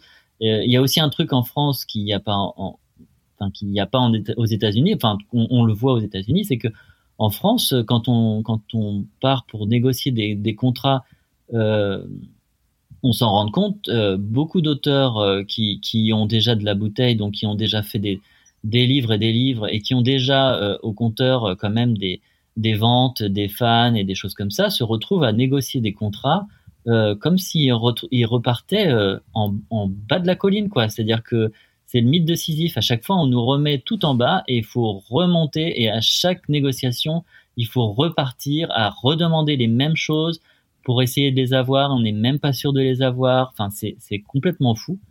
Euh, nous, ce qu'on s'est rendu compte, ce, dont on s'est rendu compte, c'est qu'aux États-Unis, euh, quand on a, quand on était euh, un petit peu rentré dans dans le cercle de, de gens un peu euh, bankable, je mets ça vraiment entre guillemets, et que on a eu un succès euh, et que on a eu quelques prix parce que là-bas les prix ont, ont de l'importance, et ben ils nous font pas redescendre tout en bas. C'est-à-dire que quand ils nous proposent des contrats, ils nous proposent des contrats au moins à la hauteur de ce qu'on a eu avant, si ce n'est mieux, voire beaucoup mieux. Parce que euh, ben une personne, euh, pour faire la, la, la la- l'analogie avec des, acteurs, par exemple, une personne qui a eu un Oscar, euh, ben, est pas payée pareil qu'une personne qui n'a pas eu d'Oscar en fait aux États-Unis. C'est comme des grilles tarifaires, quoi. Et ben en France, on peut avoir eu des prix ou des choses comme ça et que ça fasse absolument absolument rien. C'est-à-dire que ça ne ça n'a pas d'impact sur ce qu'on va ce qu'on va ce qu'on va toucher quoi. À quoi à quoi servent les prix du coup? Plutôt à valoriser l'éditeur plutôt que l'auteur bah, ça, ça, va valoriser un titre, mais ça va pas valoriser euh, l'auteur. C'est-à-dire que euh, ça va être euh, sur tel, tel titre, on a eu un prix et tout ça. Et alors après, bon, ça peut servir à l'auteur pour toucher d'autres éditeurs, pour avoir pour négocier quelques d'autres choses, mais on, on, on, ça, ça c'est pas comme des étapes d'un escalier où euh, une fois qu'on est arrivé à un palier, on sait qu'on va pas redescendre. en France, on, est toujours sur la corde raide. On sait qu'on peut complètement redescendre. Tel que je l'ai vu moi aux États-Unis, euh, quand on est sur un palier, s'ils veulent travailler avec nous, l'agent ils nous disent euh, ah bah non, on redescend pas ou alors c'est que vous voulez pas travailler avec nous. En fait, j'ai l'impression qu'il faut changer beaucoup de choses, que euh, l'agent doit être intégré à la chaîne de commande justement, que l'éditeur doit accepter le fait que le temps de travail soit intégré à la commande. Puis en lisant le rapport Racine, j'ai l'impression que ça va très loin dans l'échelle euh, politique, quoi. Tout à fait. Ouais, le ministère de la Culture fonctionne essentiellement avec des industries plutôt qu'avec euh, des auteurs, oui. c'est-à-dire le CNC, le CNL, le CNM, CNAP, les choses comme ça ça demande énormément de changements à venir, non? Ah oui, euh, de toute façon, ce que pointe le rapport Racine, euh, c'est que les artistes auteurs sont dans l'anglement des politiques publiques euh, depuis des décennies, donc euh, ça veut tout dire, et que en fait, en effet, il y a hum, rien qui est prévu spécifiquement pour nous. C'est-à-dire qu'en effet, le ministère de la Culture euh, raisonne par secteur de diffusion et selon les industries, et qu'il y a une complète absence. Ce qui est d'ailleurs très curieux parce que les intermittents du spectacle, les artistes interprètes, sont bien identifiés eux comme une profession au sein du ministère. Donc il y a, y a vraiment là une forme d'abandon d'une partie de la profession créative complètement invisibilisée. Donc oui, ce que propose le rapport Racine, c'est une petite révolution. C'est-à-dire que cette restructuration, elle doit passer par euh, plein de canaux en même temps si on veut qu'elle soit effective. Il faut que l'État réorganise sa façon de penser les artistes-auteurs et, de pouvoir euh, justement euh, organiser tout ce qui a trait à leur statut et à leur profession. Il faut que les industries elles-mêmes soient mieux régulées. c'est un ensemble en fait de réformes à conduire et ce qu'il y a d'un peu désespérant, c'est qu'aujourd'hui, euh, la volonté politique n'est hélas pas au rendez-vous. Nous, euh, on a eu beaucoup d'espoir. Moi, j'ai quand même déjeuné pendant trois heures avec euh, d'autres représentants, euh, avec le président de la République, pour lui dire de vive voix euh, les problèmes qu'on rencontrait. Donc, on a eu de la part de d'Emmanuel Macron et du ministre de la Culture, Franck Riester, des vraies promesses et des engagements que les choses changent. Bon, il se trouve que la crise sanitaire est arrivée assez vite, mais avant même la crise qui est arrivée, on a pu constater que ce qui était acté n'était pas à la hauteur de, de la réforme qu'il fallait conduire pour changer les choses. Donc c'est un peu paradoxal de, de constater qu'on est euh, à ce stade, si vous voulez, de, de bah, un peu de désespoir où les choses ont été dites. Il y a eu un rapport d'envergure qui a enfin été porté. Euh, il y a une conscience de ce qu'il faut changer et pourtant le, le changement n'est même pas encore amorcé et on en voit les conséquences dans, dans la gestion de la crise. On en voit les conséquences et euh, ça, ça, va aller de mal en pis. En fait, j'ai l'impression que depuis 5-6 ans, rien n'est fait en faveur des auteurs et tout est fait pour les, pour les supprimer, quoi, presque. Parce que entre les euh, cotisations retraite qui sont augmentées, entre la, la, gestion de l'URSSAF qui est, qui est envoyée vers. Euh, enfin, l'URSSAF, avant c'était la Maison des artistes et les AGSA qui s'en occupaient. Je ne sais pas trop ce que ça va donner euh, une fois que c'est l'URSSAF qui s'en occupe. Sans doute une augmentation des charges pour les artistes. Enfin, je suis pas sûre qu'on y perde avec l'URSSAF parce que sincèrement, quand on voit la gestion, alors pas de la Maison des artistes hein, qui a plutôt fait correctement son travail, mais la GSA, euh, c'est une, c'est un scandale social en fait. Donc en réalité, le transfert qui a été fait de l'URSSAF, il a été fait euh, pour qu'on ait enfin un prestataire qui fasse le recouvrement de manière efficace. Euh, d'ailleurs, mm. les, salariés de l'URSSAF sont plutôt très gentils au téléphone, etc. Enfin, je veux dire, je suis pas sûre qu'on y perde au change. Par contre, ce qui est catastrophique, c'est la transition qui est opérée, qui manque de préparation et c'est pas faute d'avoir prévenu pendant deux ans euh, qu'une transition pareille, ça se faisait pas euh, comme ils étaient en train de le faire. Et puis, euh, le scandale de la GSA n'est pas réparé. Pendant 40 ans, l'AGSA n'a pas fait les recouvrements des cotisations retraite qui étaient pourtant son Mm. travail. C'est-à-dire que ni l'État n'est intervenu pour euh, la mettre en porte-à-faux et lui dire bah c'est pas possible maintenant il faut que ça change ni le conseil d'administration interne à l'AGSA dans lequel il y a des organisations professionnelles d'auteurs et des sociétés de gestion collective n'ont lancé l'alerte sauf une euh, qui s'appelle le, le, le CAP le comité euh, pluridisciplinaire des, des plasticiens pour dire qu'il y avait un problème et moi j'ai découvert ça de manière stupéfiante. Donc, c'est-à-dire qu'il y a un vrai souci euh, aussi dans la représentation professionnelle des auteurs. C'est-à-dire que j'ai l'impression que tout le monde s'est satisfait de cette association qui bricolait un peu dans son coin parce qu'on avait un petit truc spécifique. Mais en réalité, il y a un moment donné, il faut arrêter. Euh, si on exerce des métiers, c'est pas pour aller bricoler notre euh, sécurité sociale dans un coin avec une association loi 1901 qui fait ce qu'elle veut. C'est qu'à un moment, si on est des travailleurs à part entière, on accepte aussi de, payer les cotisations sociales euh, dans, un ordre raisonnable euh, qu'on peut supporter. Mais surtout, moi, c'est toujours ce que j'ai dit, c'est le problème, c'est pas qu'on ait des cotisations sociales élevées ou pas en soi, c'est qu'on peut pas absorber des cotisations sociales si on n'a pas une régulation de notre rémunération. Vous pouvez pas demander à des gens de cotiser plein pot quand en face ils n'ont pas le, droit du travail pour les protéger, ça n'a aucun sens. Donc euh, On en revient en- voilà. en- Enfin, à, ce- à cette notion de travail, du coup. bah bien sûr, et il faut savoir quand même que dans notre protection sociale, en 1975, euh, on, on crée une forme de fiction de salariat pour les auteurs en les rattachant au régime général, et on dit, eh bien, ce sont les diffuseurs des œuvres qui vont être solidaires socialement. On crée la contribution de diffuseur à 1%.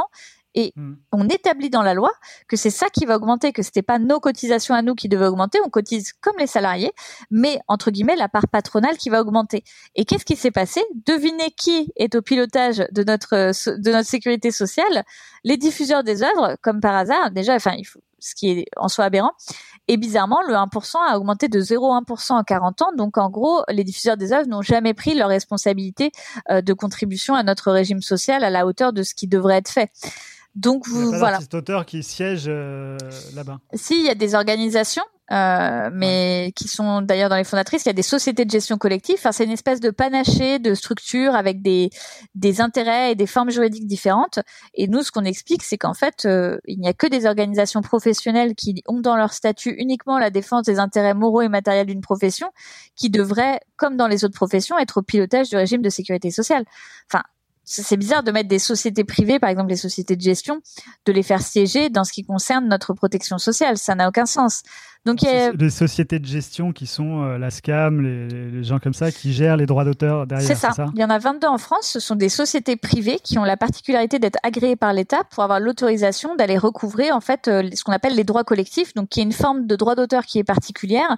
Quand on estime qu'il est impossible, par exemple sur de la diffusion, euh, d'aller rémunérer un auteur un à un, un euro, bon voilà, on dit bah d'accord, il y a des sociétés qui se créent dans lesquelles l'argent va aller être récupéré collectivement et reversé ensuite quand on va s'inscrire dans ces sociétés.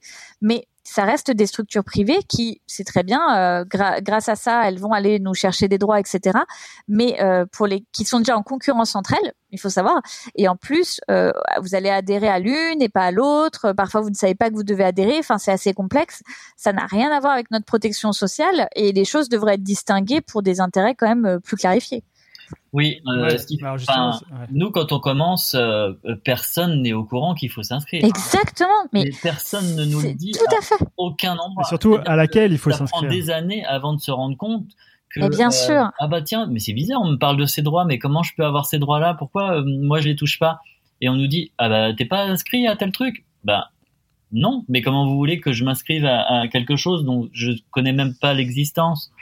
Et où c'est écrit nulle part et il y a même certaines il y a même certaines euh, euh, euh, comment ça s'appelle euh, des Soci- organismes des de gestion. sociétés voilà qui qui euh, quand on est deux auteurs sur un livre si on n'est pas les deux auteurs inscrits à leur société on n'a pas le droit de toucher Oui, Ah la- oui. tu parles de la Sophia. Bah oui, euh, voilà en- entre autres mais mais euh, c'est- enfin c'est c'est complètement aberrant c'est euh, non, en fait, j'ai regardé, il y en a plusieurs des sociétés de gestion. Il y en a euh, beaucoup. Il y, en a beaucoup qui se recoupent, c'est-à-dire euh, les sociétés d'art graphique et puis les sociétés des intérêts des auteurs de l'écrit. Mais quand on fait des arts graphiques dans l'écrit euh, à laquelle on doit s'a- adhérer, c'est assez compliqué. Bah, du coup, en euh, fait, il faudrait s'in- s'inscrire à toutes Mais il faudrait qu'on soit inscrit à tout. Comme c'est payant à chaque fois, non?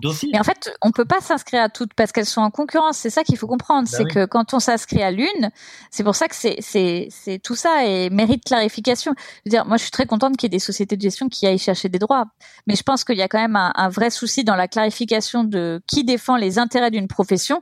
Je veux dire, euh, euh, une société de gestion, elle défend les intérêts des auteurs de son répertoire pour les droits collectifs. Elle n'a pas à aller euh, négocier pour nous euh, la réforme du régime de la retraite, par exemple. Ça, ça n'a, aucun rapport. C'est, moi, c'est un sujet euh, sur lequel euh, j'essaye d'être pacifiée parce que ça, ça génère beaucoup, beaucoup de tensions. Parce que euh, ces sociétés de gestion, euh, comme le pointe le rapport euh, Bruno Racine, dans l'ensemble, hein, les 22, parce qu'il y en a qui, ont très peu d'argent, il y en a qui en ont beaucoup, hein, c'est très variable. On peut pas faire un schéma type de la société de gestion. Ce qu'on appelle les irrépartissables, c'est des droits que des auteurs ne sont jamais allés chercher et qui, au bout de quelques années, retombent dans le pot de la société. C'est 60 millions d'euros. Et ces 60 millions d'euros, on pourrait tout à fait leur trouver une utilité, une fonction pour financer, par exemple, l'action syndicale ou trouver des moyens de pallier et de, de remettre un peu d'équité, euh, euh, parce qu'on a à côté une, une population ultra précarisée.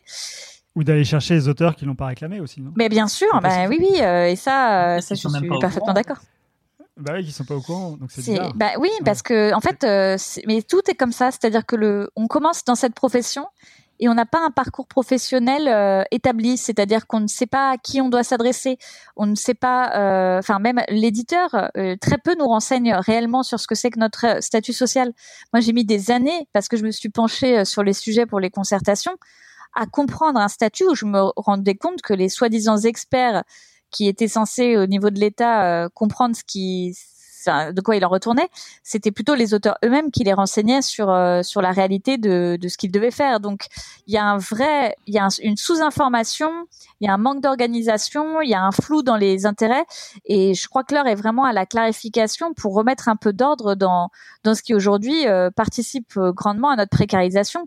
C'est-à-dire qu'un un univers professionnel qui n'a aucune lisibilité, c'est grave en fait. hein. Mais ceux qui en savent le plus, c'est les industries, du coup, c'est les éditeurs, les. euh, Mais parfois, il- honnêtement, enfin moi, il y a plein d'éditeurs qui ne qui, qui ne connaissent pas mon régime. hein. Enfin, je, moi, je me suis rendu compte que beaucoup d'éditeurs ont découvert vraiment euh, notre statut au moment où on a revendiqué avec le rapport Racine. Et c'est ça qui est dramatique, c'est qu'en fait, on se rend compte que nos partenaires sociaux sont très peu informés euh, sur le fait qu'on ait même le droit à un congé maternité en principe ou ce genre de choses. Parce que quelque part, euh, moi, j'avais un peu euh, une idée. C'était, c'était, j'ai j'ai des grands fantasmes dans la vie. C'est une case artiste-auteur dans les fichiers administratifs, et je me disais, mais pourquoi, après tout, quand on démarre sa carrière, son éditeur nous donne pas une fiche avec le contrat d'édition sur toutes les choses qu'on va devoir faire à un moment donné, ou où est-ce qu'il faut qu'on aille s'inscrire et tout ça? Ça, ça n'existe pas. Donc, c'est un travail qu'on va mener à la Ligue des auteurs professionnels pour faire une information massive, mais quelque part, on va compenser bénévolement sur notre temps à nous un travail qui devrait incomber à l'État. À l'État, ouais, mais l'État, visiblement, il sait pas forcément ce qui se passe euh, non plus. Que, euh, il s'adresse à des sociétés de gestion, alors qu'en fait. Ah, mais oui. euh, devrait- Mais moi, là, là, là, exemple sur la crise sanitaire, moi je trouve ça fabuleux. C'est-à-dire qu'on demande un fonds d'urgence artiste-auteur et on nous explique que l'enveloppe budgétaire, elle va être injectée dans certaines sociétés de gestion collective pour créer des fonds, des fonds avec des critères d'éligi- d'éligibilité qui sont différents. Et on se retrouve avec une sorte d'usine à gaz en fonction de si vous êtes scénariste audiovisuel, mais pas ci, mais pas ça, etc. Et, c'est, et là, il y a, y a un souci aussi de la responsabilité de certaines euh, sociétés de gestion collective, pas toutes. Hein, euh, dans les arts visuels, on est plutôt euh, dans des rapports assez assez sains, mais euh, il y a quand même un vrai souci à un moment de se dire, mais euh, les sociétés de gestion collective doivent elles-mêmes s'interroger sur leur place dans ce paysage et comprendre qu'à un moment donné, euh, s'il y a tous les auteurs et les autrices qui finissent par euh, aller faire la révolution dans les hôtels particuliers pour leur expliquer qu'en fait, euh, il faut qu'ils restent à leur place dans, dans ce qui est de l'ordre de leur périmètre, je pense que ça ne va pas euh, très très bien se passer parce qu'il faut pas oublier que les auteurs, c'est les auteurs eux-mêmes. La représentation des auteurs, c'est des auteurs eux-mêmes. Et la presse le sait très bien. La presse, après le rapport Racine, elle ne va pas interroger une société de gestion collective. Elle va interroger des auteurs et des autrices dont c'est le métier et qui sont présents.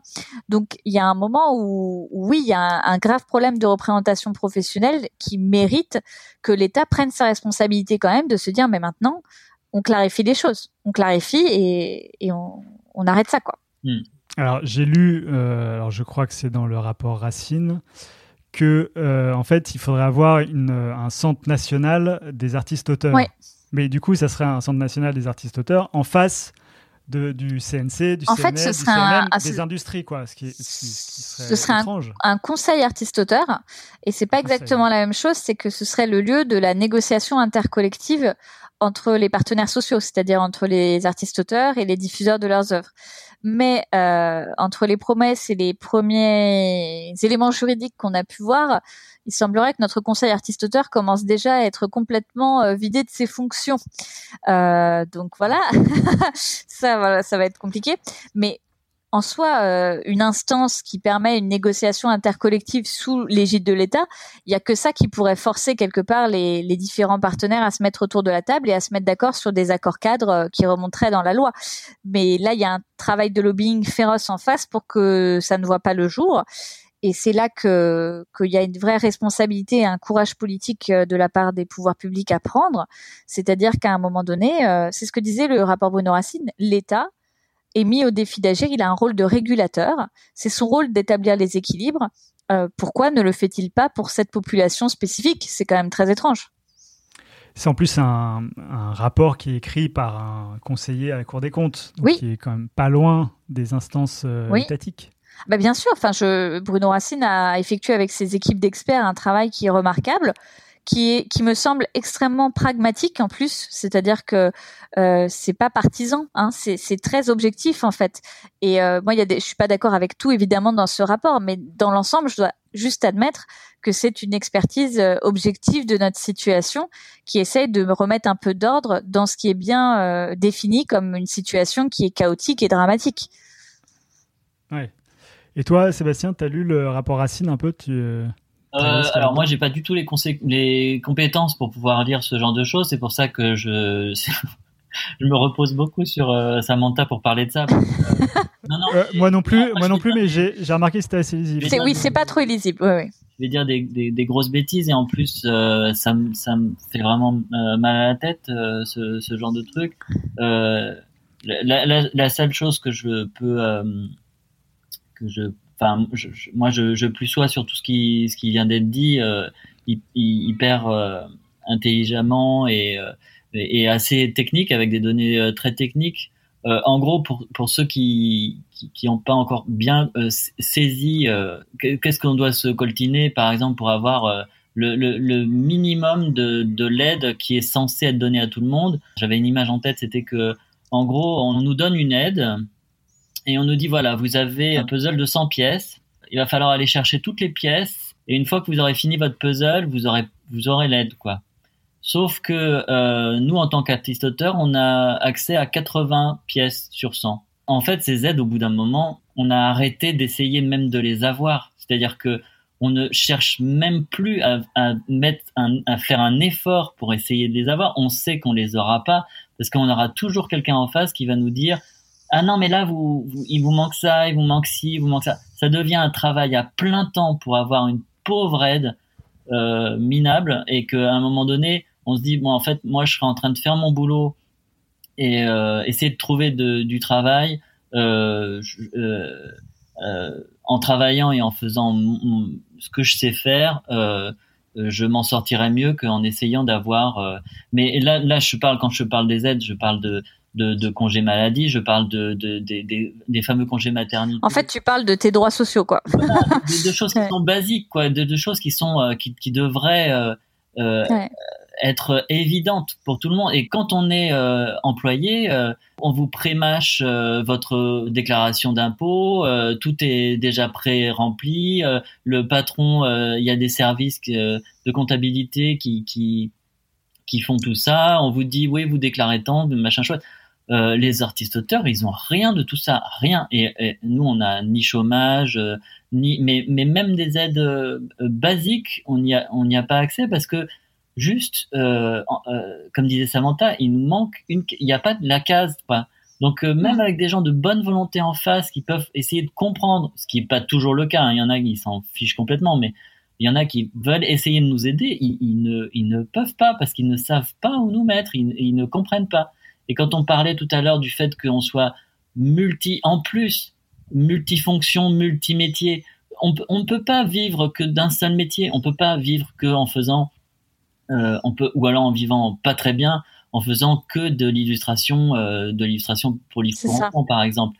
On est obligé de cumuler euh, et comme je disais tout à l'heure, avoir plein de projets, mais non seulement plein de projets, mais dans des branches différentes, avec Exactement. avec des clients différents, avec des, euh, on est, euh, on a, on est obligé d'avoir 20 cordes à, nos arcs et et à tirer dans toutes les directions parce qu'il y a un marché qui va s'enfondrer à un moment donné. Ceux qui travaillent que dans la publicité en ce moment, bon ben voilà, il y a plus de publicité, c'est fini là.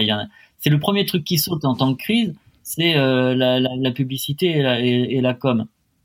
Euh, quand on est euh, quand on est artiste auteur, euh, la, plupart, on est obligé de faire des choses. On, travaille dans l'édition, on travaille dans l'animation, on travaille dans la pub, on travaille dans et on a plein de choses en même temps.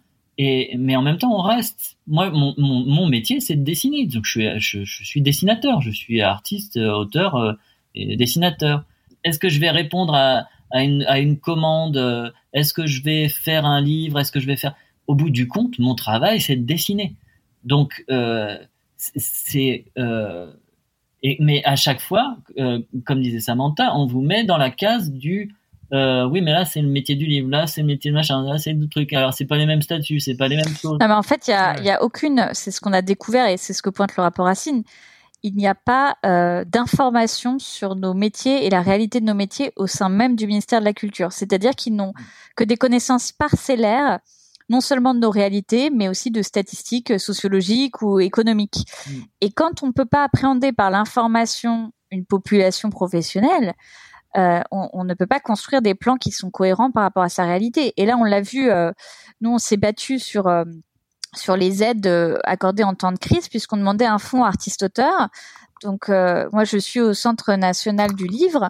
J'ai passé une semaine alors à, faire avec la Ligue des auteurs professionnels des notes de 10 pages pour expliquer qu'en fait, il fallait qu'on reparte de zéro, parce que là, ce qu'ils allaient mettre en place en confiançant un opérateur privé avec encore d'autres critères uniquement sur les auteurs du livre, ça allait être euh, facteur d'exclusion. Et bon, ça a quand même, euh, voilà, c'est quand même ce qui a été établi, c'était une décision qui était actée, etc. Et du coup, évidemment, les réactions des auteurs et autrices, je, leur avais dit, ça va être négatif. Vous vous rendez compte, ça va, ça va être négatif. Et j'ai l'impression qu'à chaque fois, dans ces instances, on ne me croit pas. C'est, un sentiment qui est terrible parce que moi, je, je, je, vis avec mes collègues au jour le jour. Je veux dire, je dois parler avec euh, au moins une vingtaine d'auteurs et autrices en plus par jour par mon engagement bénévole. Je, je sais quand même ce que c'est que la réalité de nos métiers. Et en plus, il y a une forme de surdité qui ne veut pas entendre que euh, là, ce qui est en train de se faire est complètement illogique. Euh, c'est absolument illogique, par exemple, de créer une aide spécifique auteur du livre quand la plupart des auteurs du livre sont multimétiers qui bah sont aussi par ailleurs traducteurs, ou alors qui vont être scénaristes dans l'audiovisuel, ou alors qui vont avoir une chaîne YouTube, ou j'en sais rien. Euh, et j'ai posé la question, il y a des parlementaires qui m'ont dit, mais c'est catastrophique, parce qu'en fait, est-ce que vous avez le droit d'aller à plusieurs guichets? Et je disais, mais je ne sais pas, je ne sais pas. Peut-être qu'on peut cumuler les aides, mais sûrement que non. Mais en fait, on n'en sait rien. Donc on se retrouve dans un labyrinthe administratif qui est géré par le prisme euh, du soit d'une image qu'ils se font de ce que c'est qu'un auteur qui n'est pas la réalité, soit par rapport aux industries, mais dans tous les cas, du coup, on est à, à 200 000 lieues de, de, de, juste la réalité de nos pratiques, quoi. Et, et je crois que ça, c'est vraiment un boulot euh, de fond, euh, enfin qu'on veut mener à la ligue et on sensibilise et c'est une position qui est parfois difficile à tenir, mais je crois que c'est la juste position, c'est que les pouvoirs publics doivent intégrer que ce sont des métiers de la création et doivent euh, avoir une vision transversale euh, en acceptant de remettre euh, en question l'idée qui se font de ce que c'est qu'un auteur en imaginant, je ne sais pas d'ailleurs parfois ce qu'ils s'imaginent, mais que c'est quelqu'un soit qui n'en vit pas parce que de toute façon on peut pas en vivre, ou soit que c'est quelqu'un qui vit strictement d'une activité. Ça, ça n'a aucun sens d'un point de vue sociologique sur nos métiers. Hmm. Ah non, ce serait pas possible. On n'en vivrait pas. Enfin, c'est et d'ailleurs, ceux qui essayent de ne vivre que, que d'une seule chose, euh, c'est ceux-là qui, qui, qui, euh, qui, qui n'en vivent pas. Enfin, qui, c'est impossible.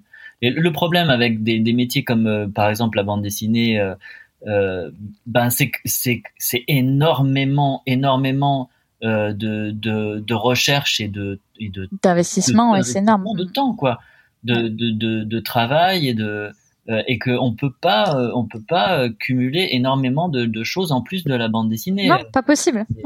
faire, faire, un roman, c'est pareil. À un moment donné, il faut s'arrêter de faire autre chose pour pouvoir ne faire que ça.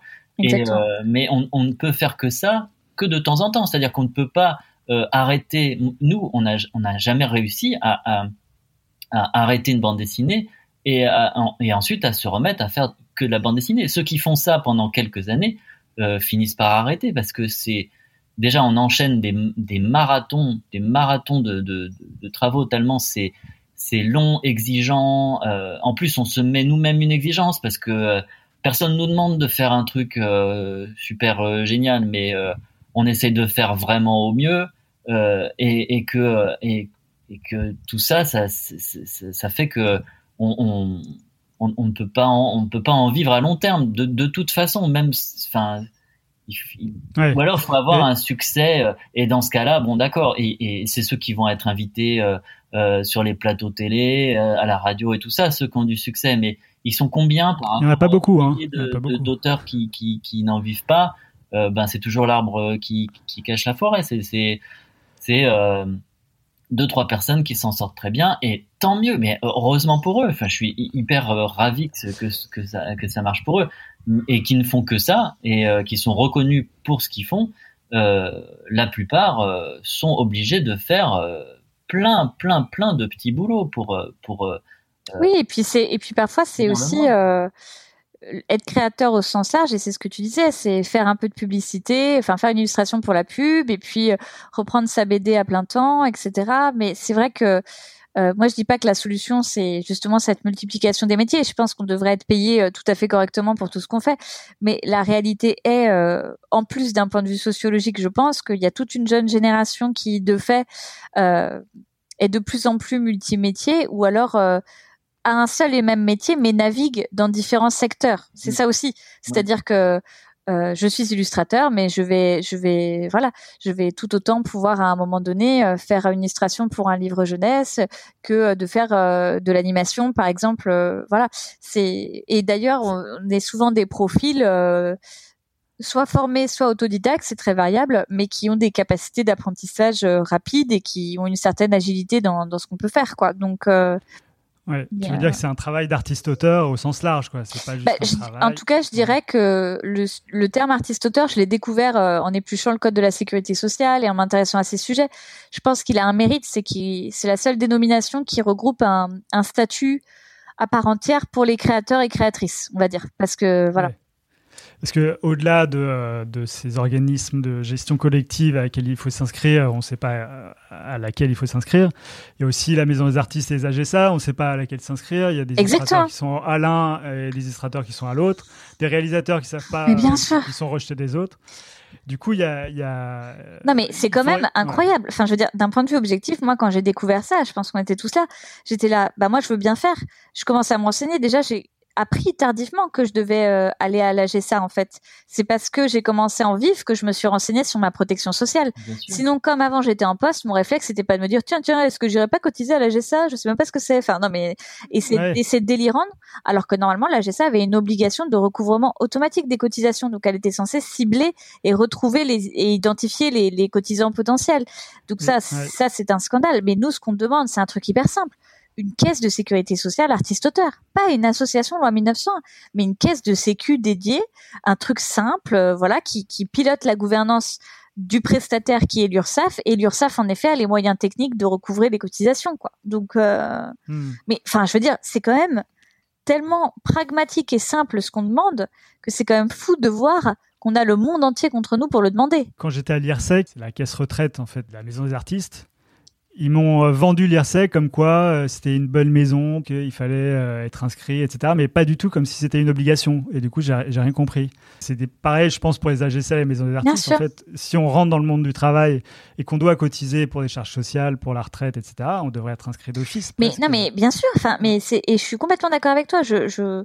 c'est des choses qu'on essaye de prouver. C'est qu'il y a non seulement une forme de sous-information, mais je crois qu'il y a aussi un espèce de truc que j'arrive pas à m'expliquer qui est du genre oui bah c'est un peu facultatif. Mais attendez euh, et, et, du coup nous on se retrouve à avoir été informés par des personnes en charge de notre sécurité sociale qui nous ont expliqué que c'était facultatif. Enfin il y a quand même quelque chose qui déconne complètement dans ce système. Mmh. et alors que c'est pas facultatif. Je veux dire il y a un moment donné si on travaille et qu'on cotise nous on est prêt à jouer le jeu. Mais alors il faut quand même mettre en place quelque chose d'automatique et de simple.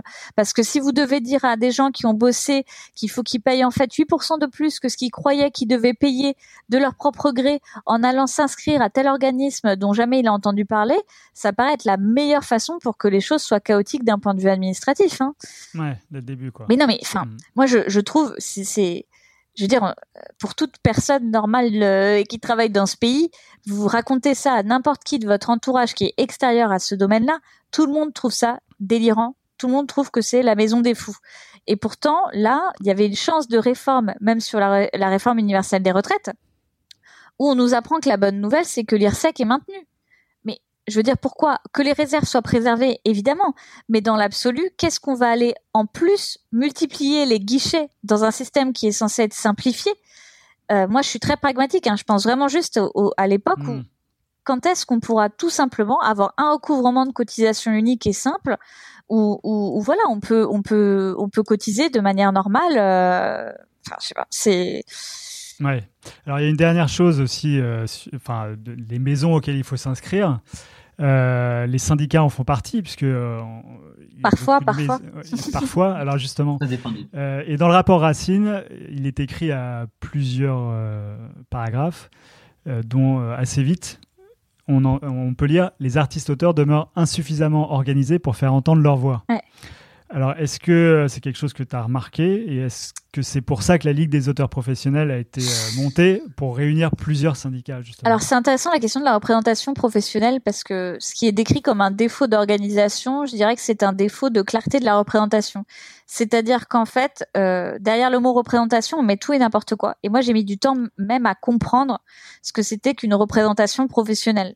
Parce que moi quand je suis arrivée dans ce milieu et je me rendais compte qu'il y a plein d'auteurs qui pensent par exemple parce qu'ils sont affiliés à la GSA qu'ils sont représentés. Ou ils pensent que parce que euh, ils, ils sont justement j'en sais rien inscrits à la Sofia pour toucher le droit de prêt ils sont adhérents dans un organisme qui les représente. Mais c'est pas ça la représentation professionnelle.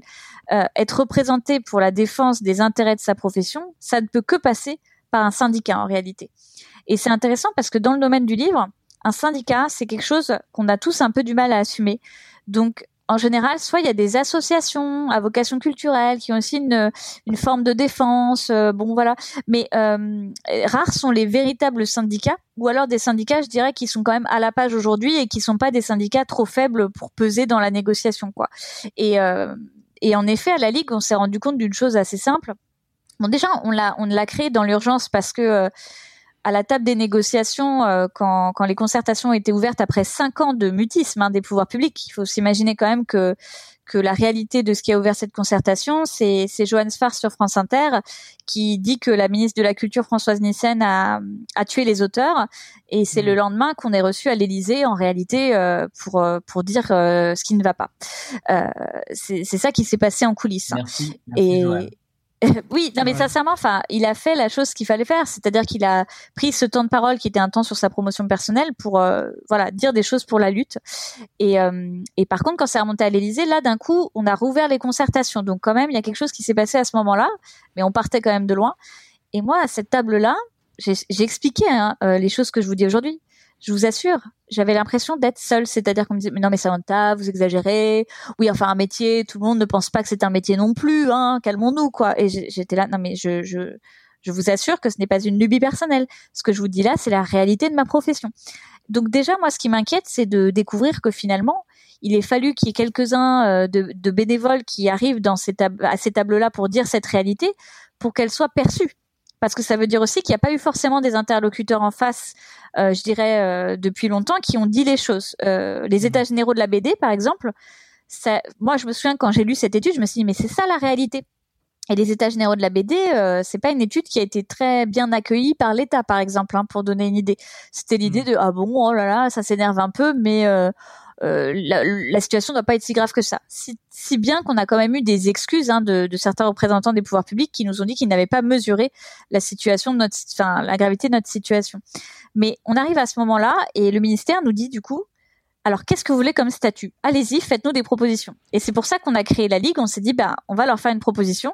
Et notre proposition, c'est qu'on veut être reconnu comme une profession. Donc, on a créé cette organisation en quelques semaines dans l'urgence pour euh, peser en fait dans les négociations. Et depuis, plus le temps passe et plus je réalise qu'en fait, je crois qu'on a créé une nouvelle forme de syndicalisme qui, qui est aujourd'hui vitale et, et qui s'inscrit dans cette clarification, c'est-à-dire que il y a plein d'organisations différentes qui siègent dans des instances, mais c'est des gens en leur nom propre. Euh, je, je, je, prends un, un exemple, hein, mais il y a beaucoup d'instances d'État dans lesquelles ce sont des artistes-auteurs en tant qu'individus qui siègent, mais ils ne représentent pas une organisation. C'est super bizarre. Enfin, je veux dire, dans, dans, dans les instances. Euh... tu, tu, parles de quelles instances? Des instances de, bah, de l'État? Plein d'instances. Mais je parle juste à un truc. Euh, alors, je pense, imaginons, prenons ouais. la Sofia, qui n'est pas une instance d'État, mais qui est une société de gestion. À la Sofia, c'est des administrateurs qui sont élus en leur nom propre. Mais quand on y pense, pourquoi pas hein? Mais du coup, en face, à la Sofia, vous avez les PDG des maisons d'édition. C'est quand même très étrange d'avoir finalement des, des bah, dans, dans, le rapport de force, des, des, personnes qui sont élues en leur nom propre et qui représentent finalement elles-mêmes. Qu'est-ce qu'elles représentent d'autres Vous voyez ce que je veux dire?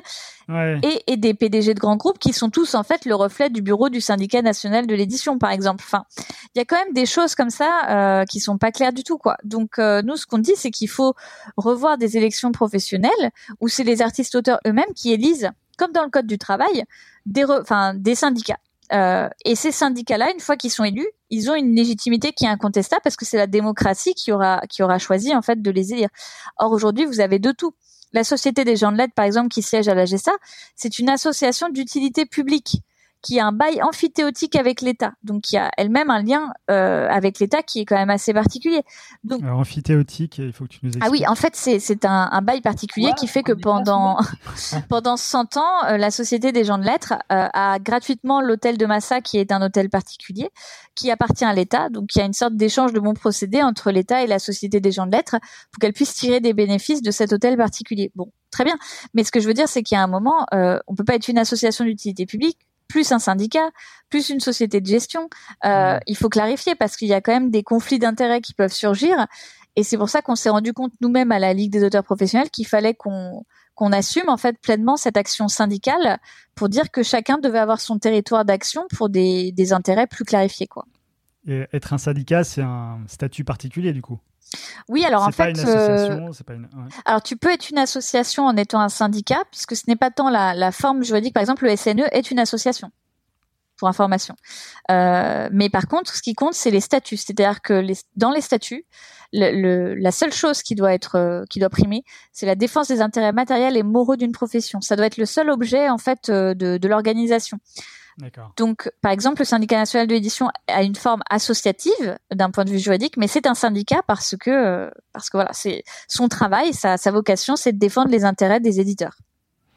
Ok. Et alors, est-ce qu'il faut que les auteurs s'inscrivent à des syndicats? La réponse est oui. Ah bah bien sûr. Après, à quel syndicat euh, maintenant euh, C'est compliqué. Enfin, en tout cas, s'ils ont envie d'être, euh, il, il, faut. Euh, Toi, t'as inscrit Sébastien à un syndicat? Plusieurs même. Oui, plusieurs. on peut s'inscrire à plusieurs. Hein. C'est pas. Un... Mais euh, mais mais c'est surtout parce qu'on est toujours plus fort à plusieurs que tout seul et Bien que sûr. euh, et que Ouais. euh, si on, on- si on veut pouvoir être euh, un peu représenté, comme on est chacun dans, dans dans dans son coin et que vraiment on a des problématiques qui sont communes, même si on fait des choses très très différentes, euh, il faut se syndiquer. Moi, je- j'encourageais euh, dès que j'ai vu que ça commençait à, à, à se créer. Euh, j'encourage tout le monde à, à, à, à se syndiquer, bien sûr. Et, et quand on, on, on avait les éditeurs en face qui me disaient, oh les éditeurs, oh là là, les, les communistes, euh, alors vous êtes en train de vous syndiquer, tout ça. Je, euh, je voudrais juste vous faire remarquer que le SNE c'est un syndicat. Vous êtes Exactement. vous êtes vous-même syndiqué, donc juste euh, et vous n'êtes pas forcément très communiste. Donc non, ce, ce- essayez de essayer de, de lutter euh, et même pas à armes égales, mais avec au moins des représentations, euh, c'est le, le minimum. Mais c'est vrai que on sent que dans la dans la culture euh, des auteurs autrices, euh, qui on est souvent assez seul en fait, hein, aussi assez isolé. C'est hyper important de créer ce regroupement. Après, la liberté syndicale, c'est de pouvoir adhérer à l'organisation qui correspond le mieux euh, à ce qu'on estime juste d'être défendu. Moi, ce que je trouverais vraiment intéressant, c'est que ces élections professionnelles aient lieu pour que les artistes auteurs puissent élire les syndicats représentatifs. Et ensuite euh, voilà comme ça euh, les, choses suivent euh, tracent tracent leur route. Et au moins dans les instances on sait que la représentation elle est assurée avec un programme clairement annoncé. Parce que ça c'est pareil. Moi ça me je suis très choquée de voir l'opacité qui règne euh, Ligue des auteurs professionnels, on essaie toujours de faire des comptes rendus de chaque réunion. Enfin, on essaie de mettre le plus de choses en public. Et tout le monde dit c'est incroyable. En fait, il se passe tout ça. On n'était pas au courant. Eh ben oui, mais en fait, euh, le jeu de la transparence, euh, c'est aussi une volonté à un moment donné. Et je vois pas comment on peut faire que les gens s'impliquent si on leur communique pas des informations sur ce qui est en train de se passer pour eux, pour leur profession en fait. Mmh. Donc il y a quand même un univers d'entre-soi très propre au livre qu'il est peut-être temps de défaire aussi euh, pour être dans, dans une représentation syndicale normale. C'est-à-dire que telle ou telle réunion, euh, c'est pas discrétionnaire en fait. Hein, euh, c'est quelque chose qui doit avoir un compte rendu public. Et donc là, vous êtes mieux organisé ou suffisamment organisé pour faire entendre votre voix? C'est dit. Alors franchement, de plus en plus organisé. j'ai été, j'ai fait partie du, du, comité de pilotage pendant quelques temps du, du, snack bande dessinée avant qu'il y ait la ligue professionnelle donc j'ai pu voir un peu euh, et m'impliquer. On est parti de vraiment très loin et là on, on sent quand même que euh, il y a de plus en plus d'auteurs qui, qui voient l'intérêt de se syndiquer. On est dans une bonne dynamique, disons c'est pas joué, mais on est parti de vraiment très très loin. Et du coup, la, suite des opérations pour euh, vous, la Ligue des auteurs professionnels, ça va être euh, de quoi? D'essayer d'avoir moins d'organismes de gestion collective? Ah bah nous, en fait, dans les actions, euh, déjà, c'est pas qu'il y ait moins de sociétés de gestion, hein, c'est juste que les territoires soient mieux établis et que la représentation soit clarifiée. C'est-à-dire que sur le régime social ou sur les conditions de travail, euh, que, que ce soit les syndicats qui soient autour de la table et que les sociétés de gestion collective siègent dans ce qui concerne euh, les droits collectifs, mais qu'il y ait une, une forme, je dirais, de clarification du paysage sur la représentation. Ça, c'est important.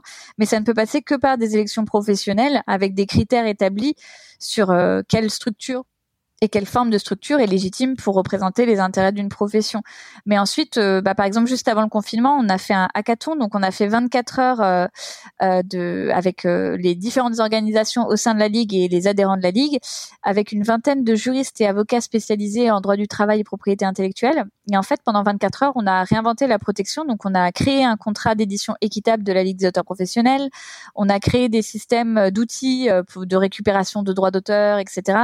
Bref, en fait, on a on a bossé comme des fous furieux et, euh, et en fait, on n'a toujours pas publié ces résultats du fait de la crise sanitaire parce qu'on a eu d'autres urgences à gérer euh, d'un point de vue social. Mais mmh. notre plan, c'est c'est d'avoir euh, ce rôle syndical qu'on veut évidemment euh, développer et ça va demander de s'équiper de moyens puisqu'aujourd'hui on ne tient que sur du bénévolat.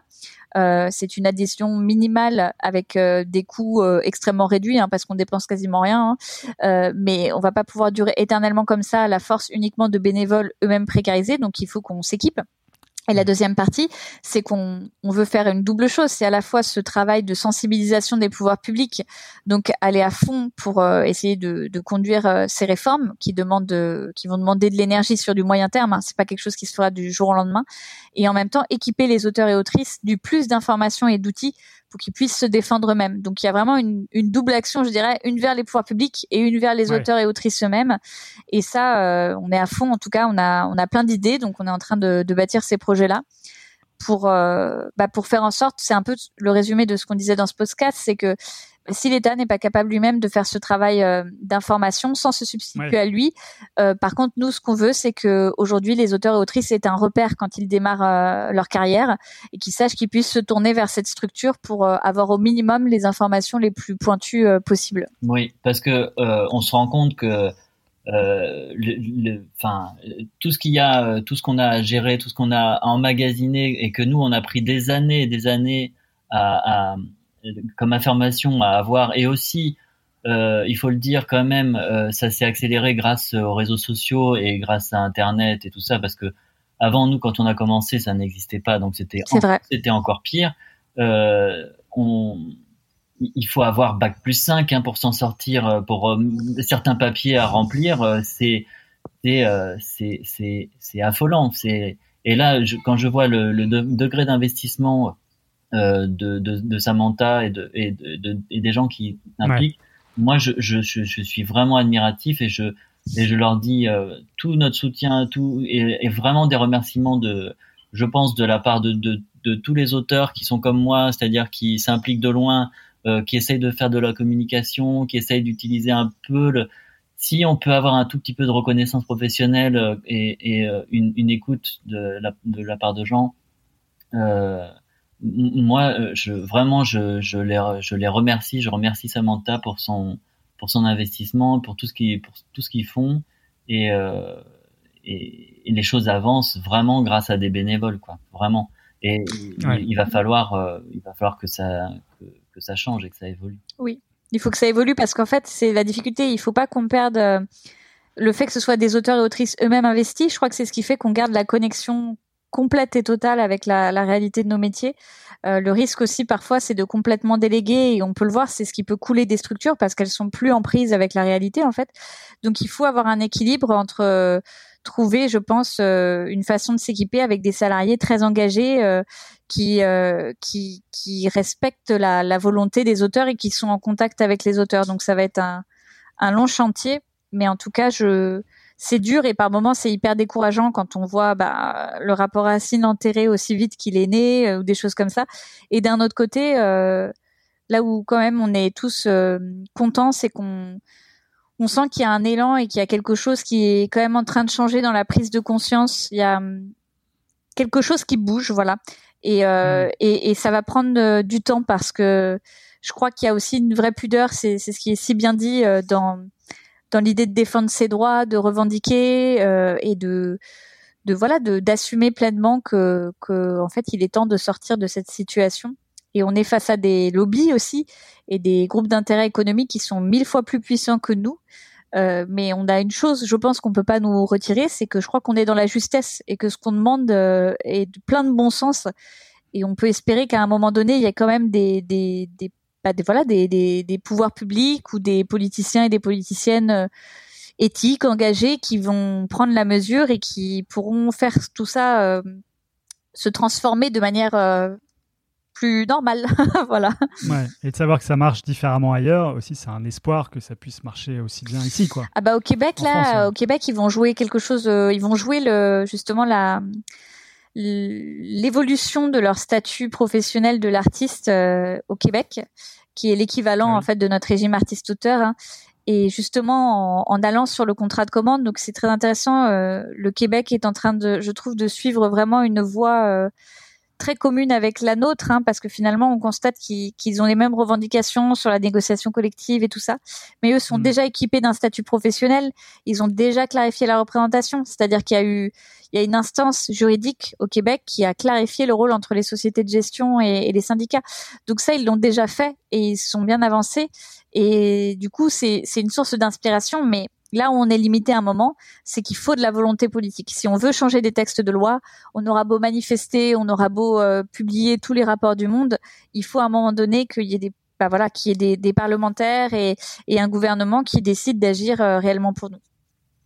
D'accord. Et tout à l'heure, tu parlais d'élections euh, pour avoir un syndicat qui puisse représenter au mieux possible les artistes-auteurs.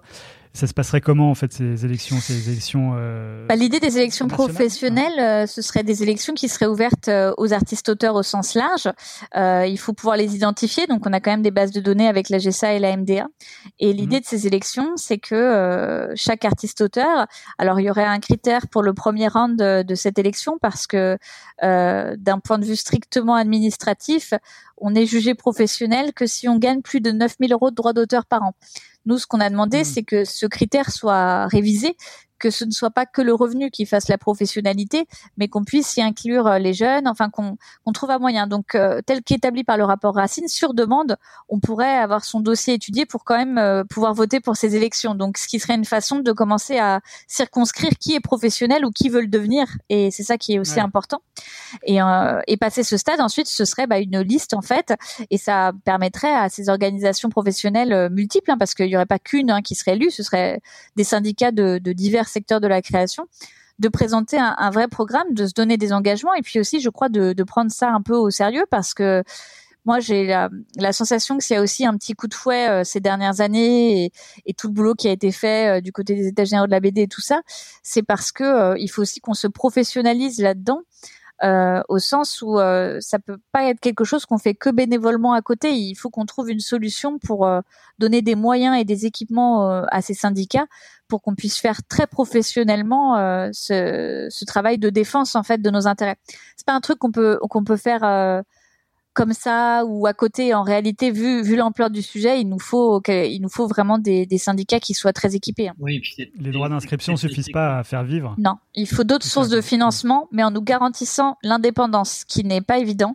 Mais euh, en fait, les syndicats, vous savez, dans les autres métiers, ils sont financés par le ministère du Travail. Hein. Une fois que c'est l'éligibilité est admise, il y a un versement automatique en fait, euh, du, voilà, pour financer. Donc les syndicats, ils sont financés par leurs cotisations, mais ils sont aussi financés par leur représentativité quelque part. Ouais.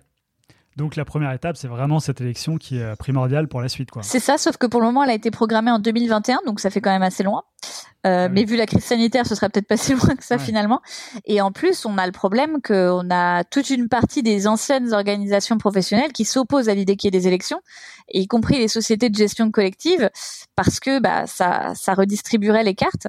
Donc je crois que là, on va pouvoir voir de manière très visible qui est pour ou contre euh, la démocratie pour les artistes-auteurs, qui est quand même quelque chose d'assez basique dans toutes les professions, et pour redistribuer les cartes, parce qu'il faut aussi que, que, que les associations, les organisations plus anciennes fassent leur bilan politique de ce qui a été effectué. Et ça ne veut pas dire euh, que c'est une forme d'agressivité de notre part, mais la remise en question, c'est bon pour tout le monde et, et, et, la façon dont sont perçues les nouvelles structures, avec cette peur en fait qui émane de les voir jaillir, il faudrait plutôt appréhender ça comme euh, comme euh, le symptôme de, quelque chose qu'il faut traiter. Oui, mais alors est-ce qu'en 2021 les artistes vont pas être rincés? Parce que en fait euh, avec le coronavirus euh, ah, les éditeurs sont en danger, les libraires sont en danger. Etc. Ah non mais là en plus cette, déjà déjà la situation était catastrophique. Mais alors là avec cette crise, moi je, je, je, je suis entièrement d'accord. Je trouve que la situation est vraiment très très alarmante, que les plans d'action ne sont pas du tout à la hauteur de la crise. Et bon, c'est pas faute d'alerter, de, de, communiquer avec des parlementaires aussi qui sont sensibilisés, enfin de faire remonter ça. Mais en plus, on est dans une période dans laquelle on nous explique que bah voilà, on a déjà les soignants, etc. Les artistes auteurs, mm. c'est pas la priorité.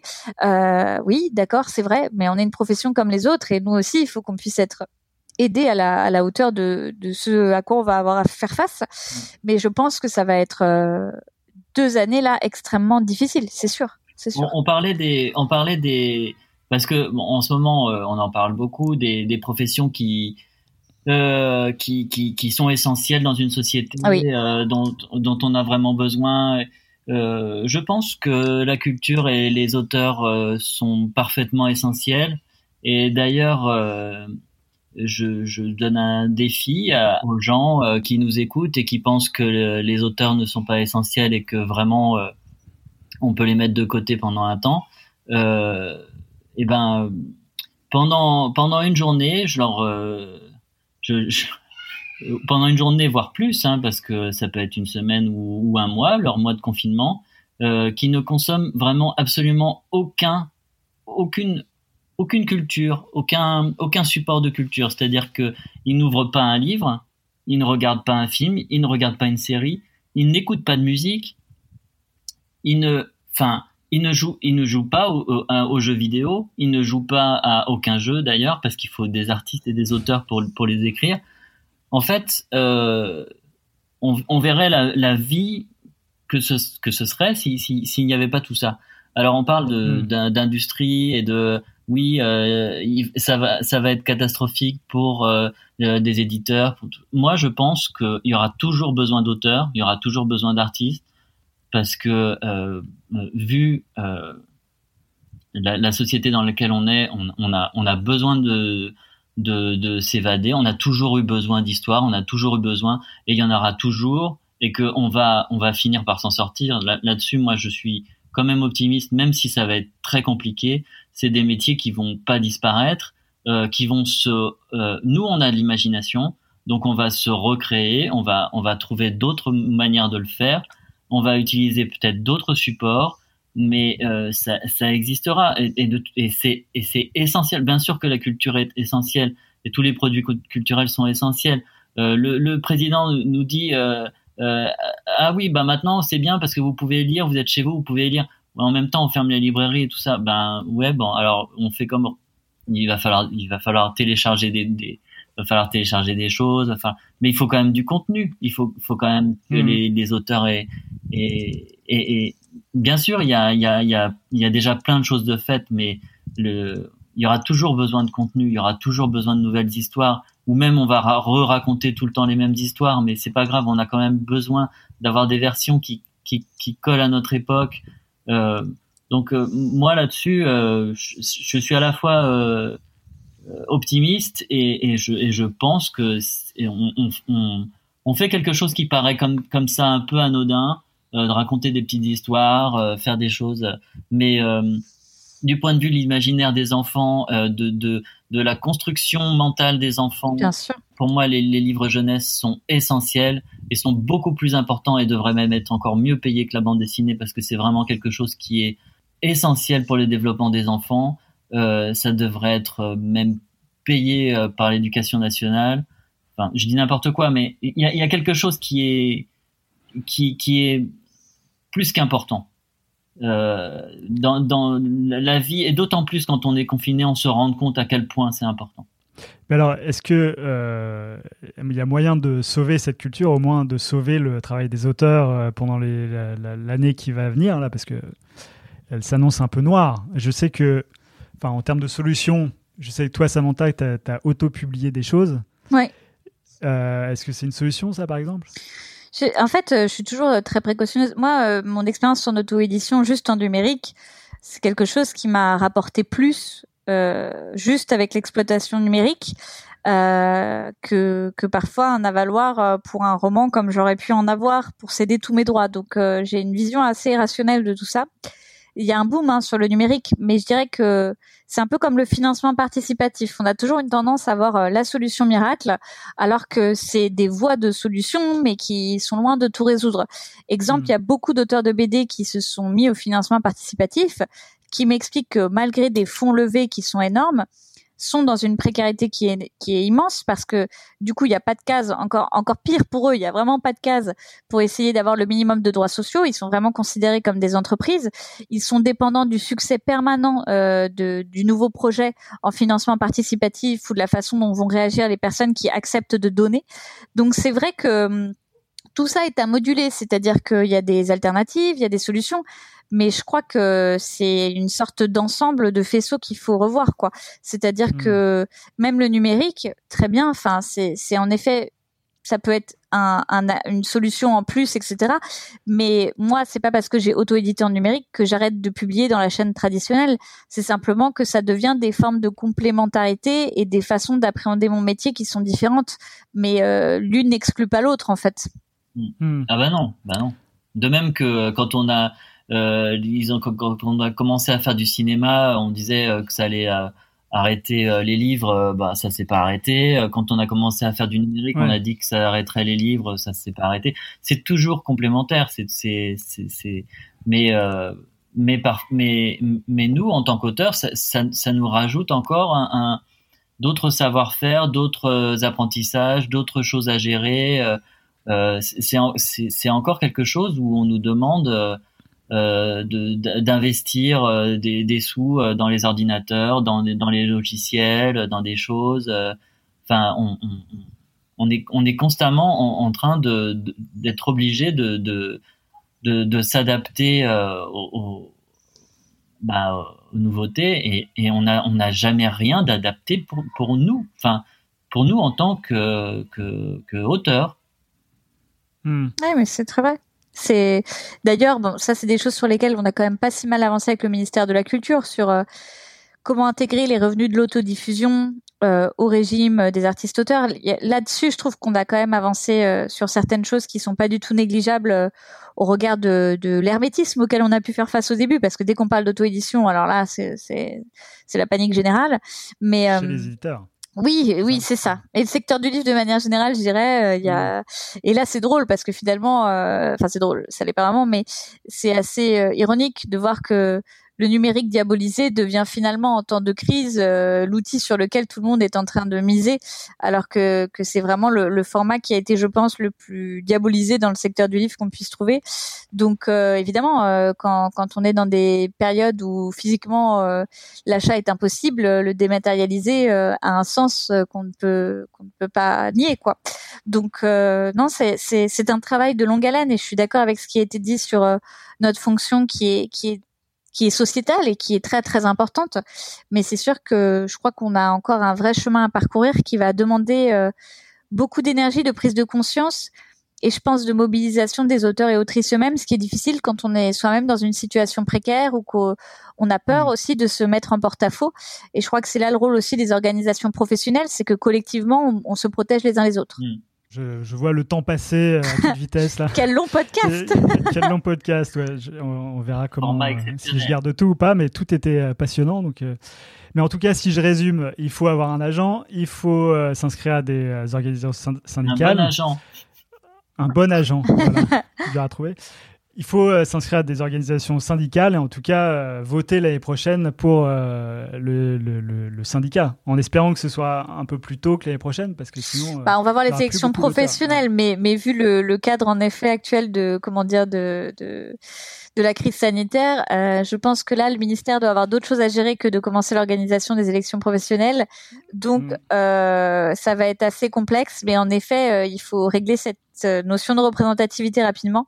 Et je pense que pour les auteurs et autrices eux-mêmes, plus que jamais, ils ont besoin euh, d'être représentés par leurs pairs euh, parce qu'on voit très bien que que tous ces rendez-vous avec les pouvoirs publics euh, ont des incidences très concrètes dans la vie. Hein. En fonction de ce qui est porté aux parlementaires ou au ministère, on se retrouve ou non avec des aides adaptées à sa situation. Ok, alors est-ce qu'il y a une petite note d'espoir à donner à mes auditeurs? Bah, je dirais que le rapport Racine, c'est quand même une note d'espoir immense parce que le fait que ce travail existe, qu'il ait été fait, on a passé un cap euh, qu'on n'arrivait pas à passer depuis euh, depuis bien une décennie, donc euh, il est là. Maintenant, l'espoir, ça va. Surtout. Oui, et qu'il soit sorti intact. Mais je pense que rester bien enterré. Oui et il a il a fait, par euh, mais ça ça a été un peu au forceps d'après ce que j'ai compris. Ça a été au forceps, c'est euh, les auteurs et autrices BD euh, mobilisés y ont joué pour beaucoup d'où par ailleurs on on était en discussion pour bah, essayer d'accélérer les choses le plus possible mais bien sûr je pense que il est il est sorti et c'était une très bonne chose. Maintenant la question ça va être comment cette problématique va être tranché réellement par les pouvoirs publics et, et là l'État euh, l'État est en rôle de responsabilité donc euh, nous on fait le maximum de notre côté mais il nous il faut vraiment que ce sujet euh, voilà soit soit pris à bras le corps et à la hauteur de, de l'urgence. Hmm. D'ailleurs, j'invite tous les auditeurs à lire le rapport Racine, même toi, Sébastien, parce que il est quand même assez lisible, je trouve. Bah, moi, j'ai lu un Reader Digest, hein, moi, mais bon. On a fait une version synthétisée avec 10 autres syndicats, si ça vous intéresse. Voilà. Bah, voilà. voilà. Mais il y a un résumé en début de rapport. Hein, c'est vrai, euh, c'est déjà, déjà, pas mal. Et donc, toi, ta petite note d'espoir, Sébastien, elle serait, elle serait quoi? Ma lueur d'espoir, c'est c'est qu'il y a une prise de conscience, en effet, et que euh, il y a quand même de plus en plus de gens qui sont impliqués, de plus en plus de message qui commence à passer. D'ailleurs, merci à, à, Marion Montaigne d'avoir fait euh, le texte euh, euh, avant avant Angoulême. Pour Trapenard, oui. Hmm. Y a, voilà, il y a des choses qui, qui, qui font que on, ça, ça commence un tout petit peu à, à, à, à transparaître et à, et, et à, arriver vers le grand public. Euh, euh, via ces, ces biais-là, parce qu'il y a tout le travail qui est euh, underground, euh, très technique, les rendez-vous, les ministères et tout ça. Et il y a aussi de la communication. Il y a aussi de la communication qui doit être publique et, il faudrait que les, personnes publiques qui sont invitées à la télévision, à la radio, invitées dans la presse nationale, le, la radio, la télé, je leur demande pas forcément de faire de, la politique, mais essayer de faire comprendre que euh, le, statut des auteurs, euh, c'est quelque chose d'important et que pour, pour l'instant, c'est pas réglé. Eh ben écoutez, euh, merci infiniment Samantha et Sébastien d'être restés aussi longtemps euh, nous parler de toutes ces problématiques. On va suivre ça avec beaucoup d'attention. Je vais mettre tous les liens dans les notes de l'épisode, surtout le lien vers la Ligue des auteurs professionnels qui s'occupe de toutes ces actions. Et on attend du coup les élections, Samantha, de l'année prochaine. C'est ça. Et même avant ça, on attend euh, bon beaucoup de choses, et notamment que la, la crise Ouais. sanitaire soit traitée euh, de manière pertinente pour nos professions. Ce serait déjà, je pense, là la première étape dans, dans les semaines à venir. Ouais, c'est clair. eh ben merci beaucoup. Merci Et à toi. Content de voir que vous avez été jusqu'au bout de cet épisode. J'espère que vous y avez appris plein de choses et que vous êtes prêts à agir. N'hésitez pas à partager cet épisode si vous pensez qu'il peut faire avancer les choses, au moins de faire comprendre la chaîne du livre et comment ça fonctionne vraiment. Vous pouvez maintenant soutenir ce podcast sur Patreon pour m'aider à le faire vivre. Vous pouvez aussi le noter et le commenter dans Apple Podcast pour qu'il soit toujours plus visible et que le plus de monde possible puisse accéder à l'information, information euh, que j'espère claire. Voilà, vos commentaires sont toujours très encourageants et je vous en remercie infiniment. Quant à moi, je vous dis à dans un mois pour d'autres très bonnes surprises et continuez à prendre soin de vous et des autres. Ciao You don't understand. I absolutely refuse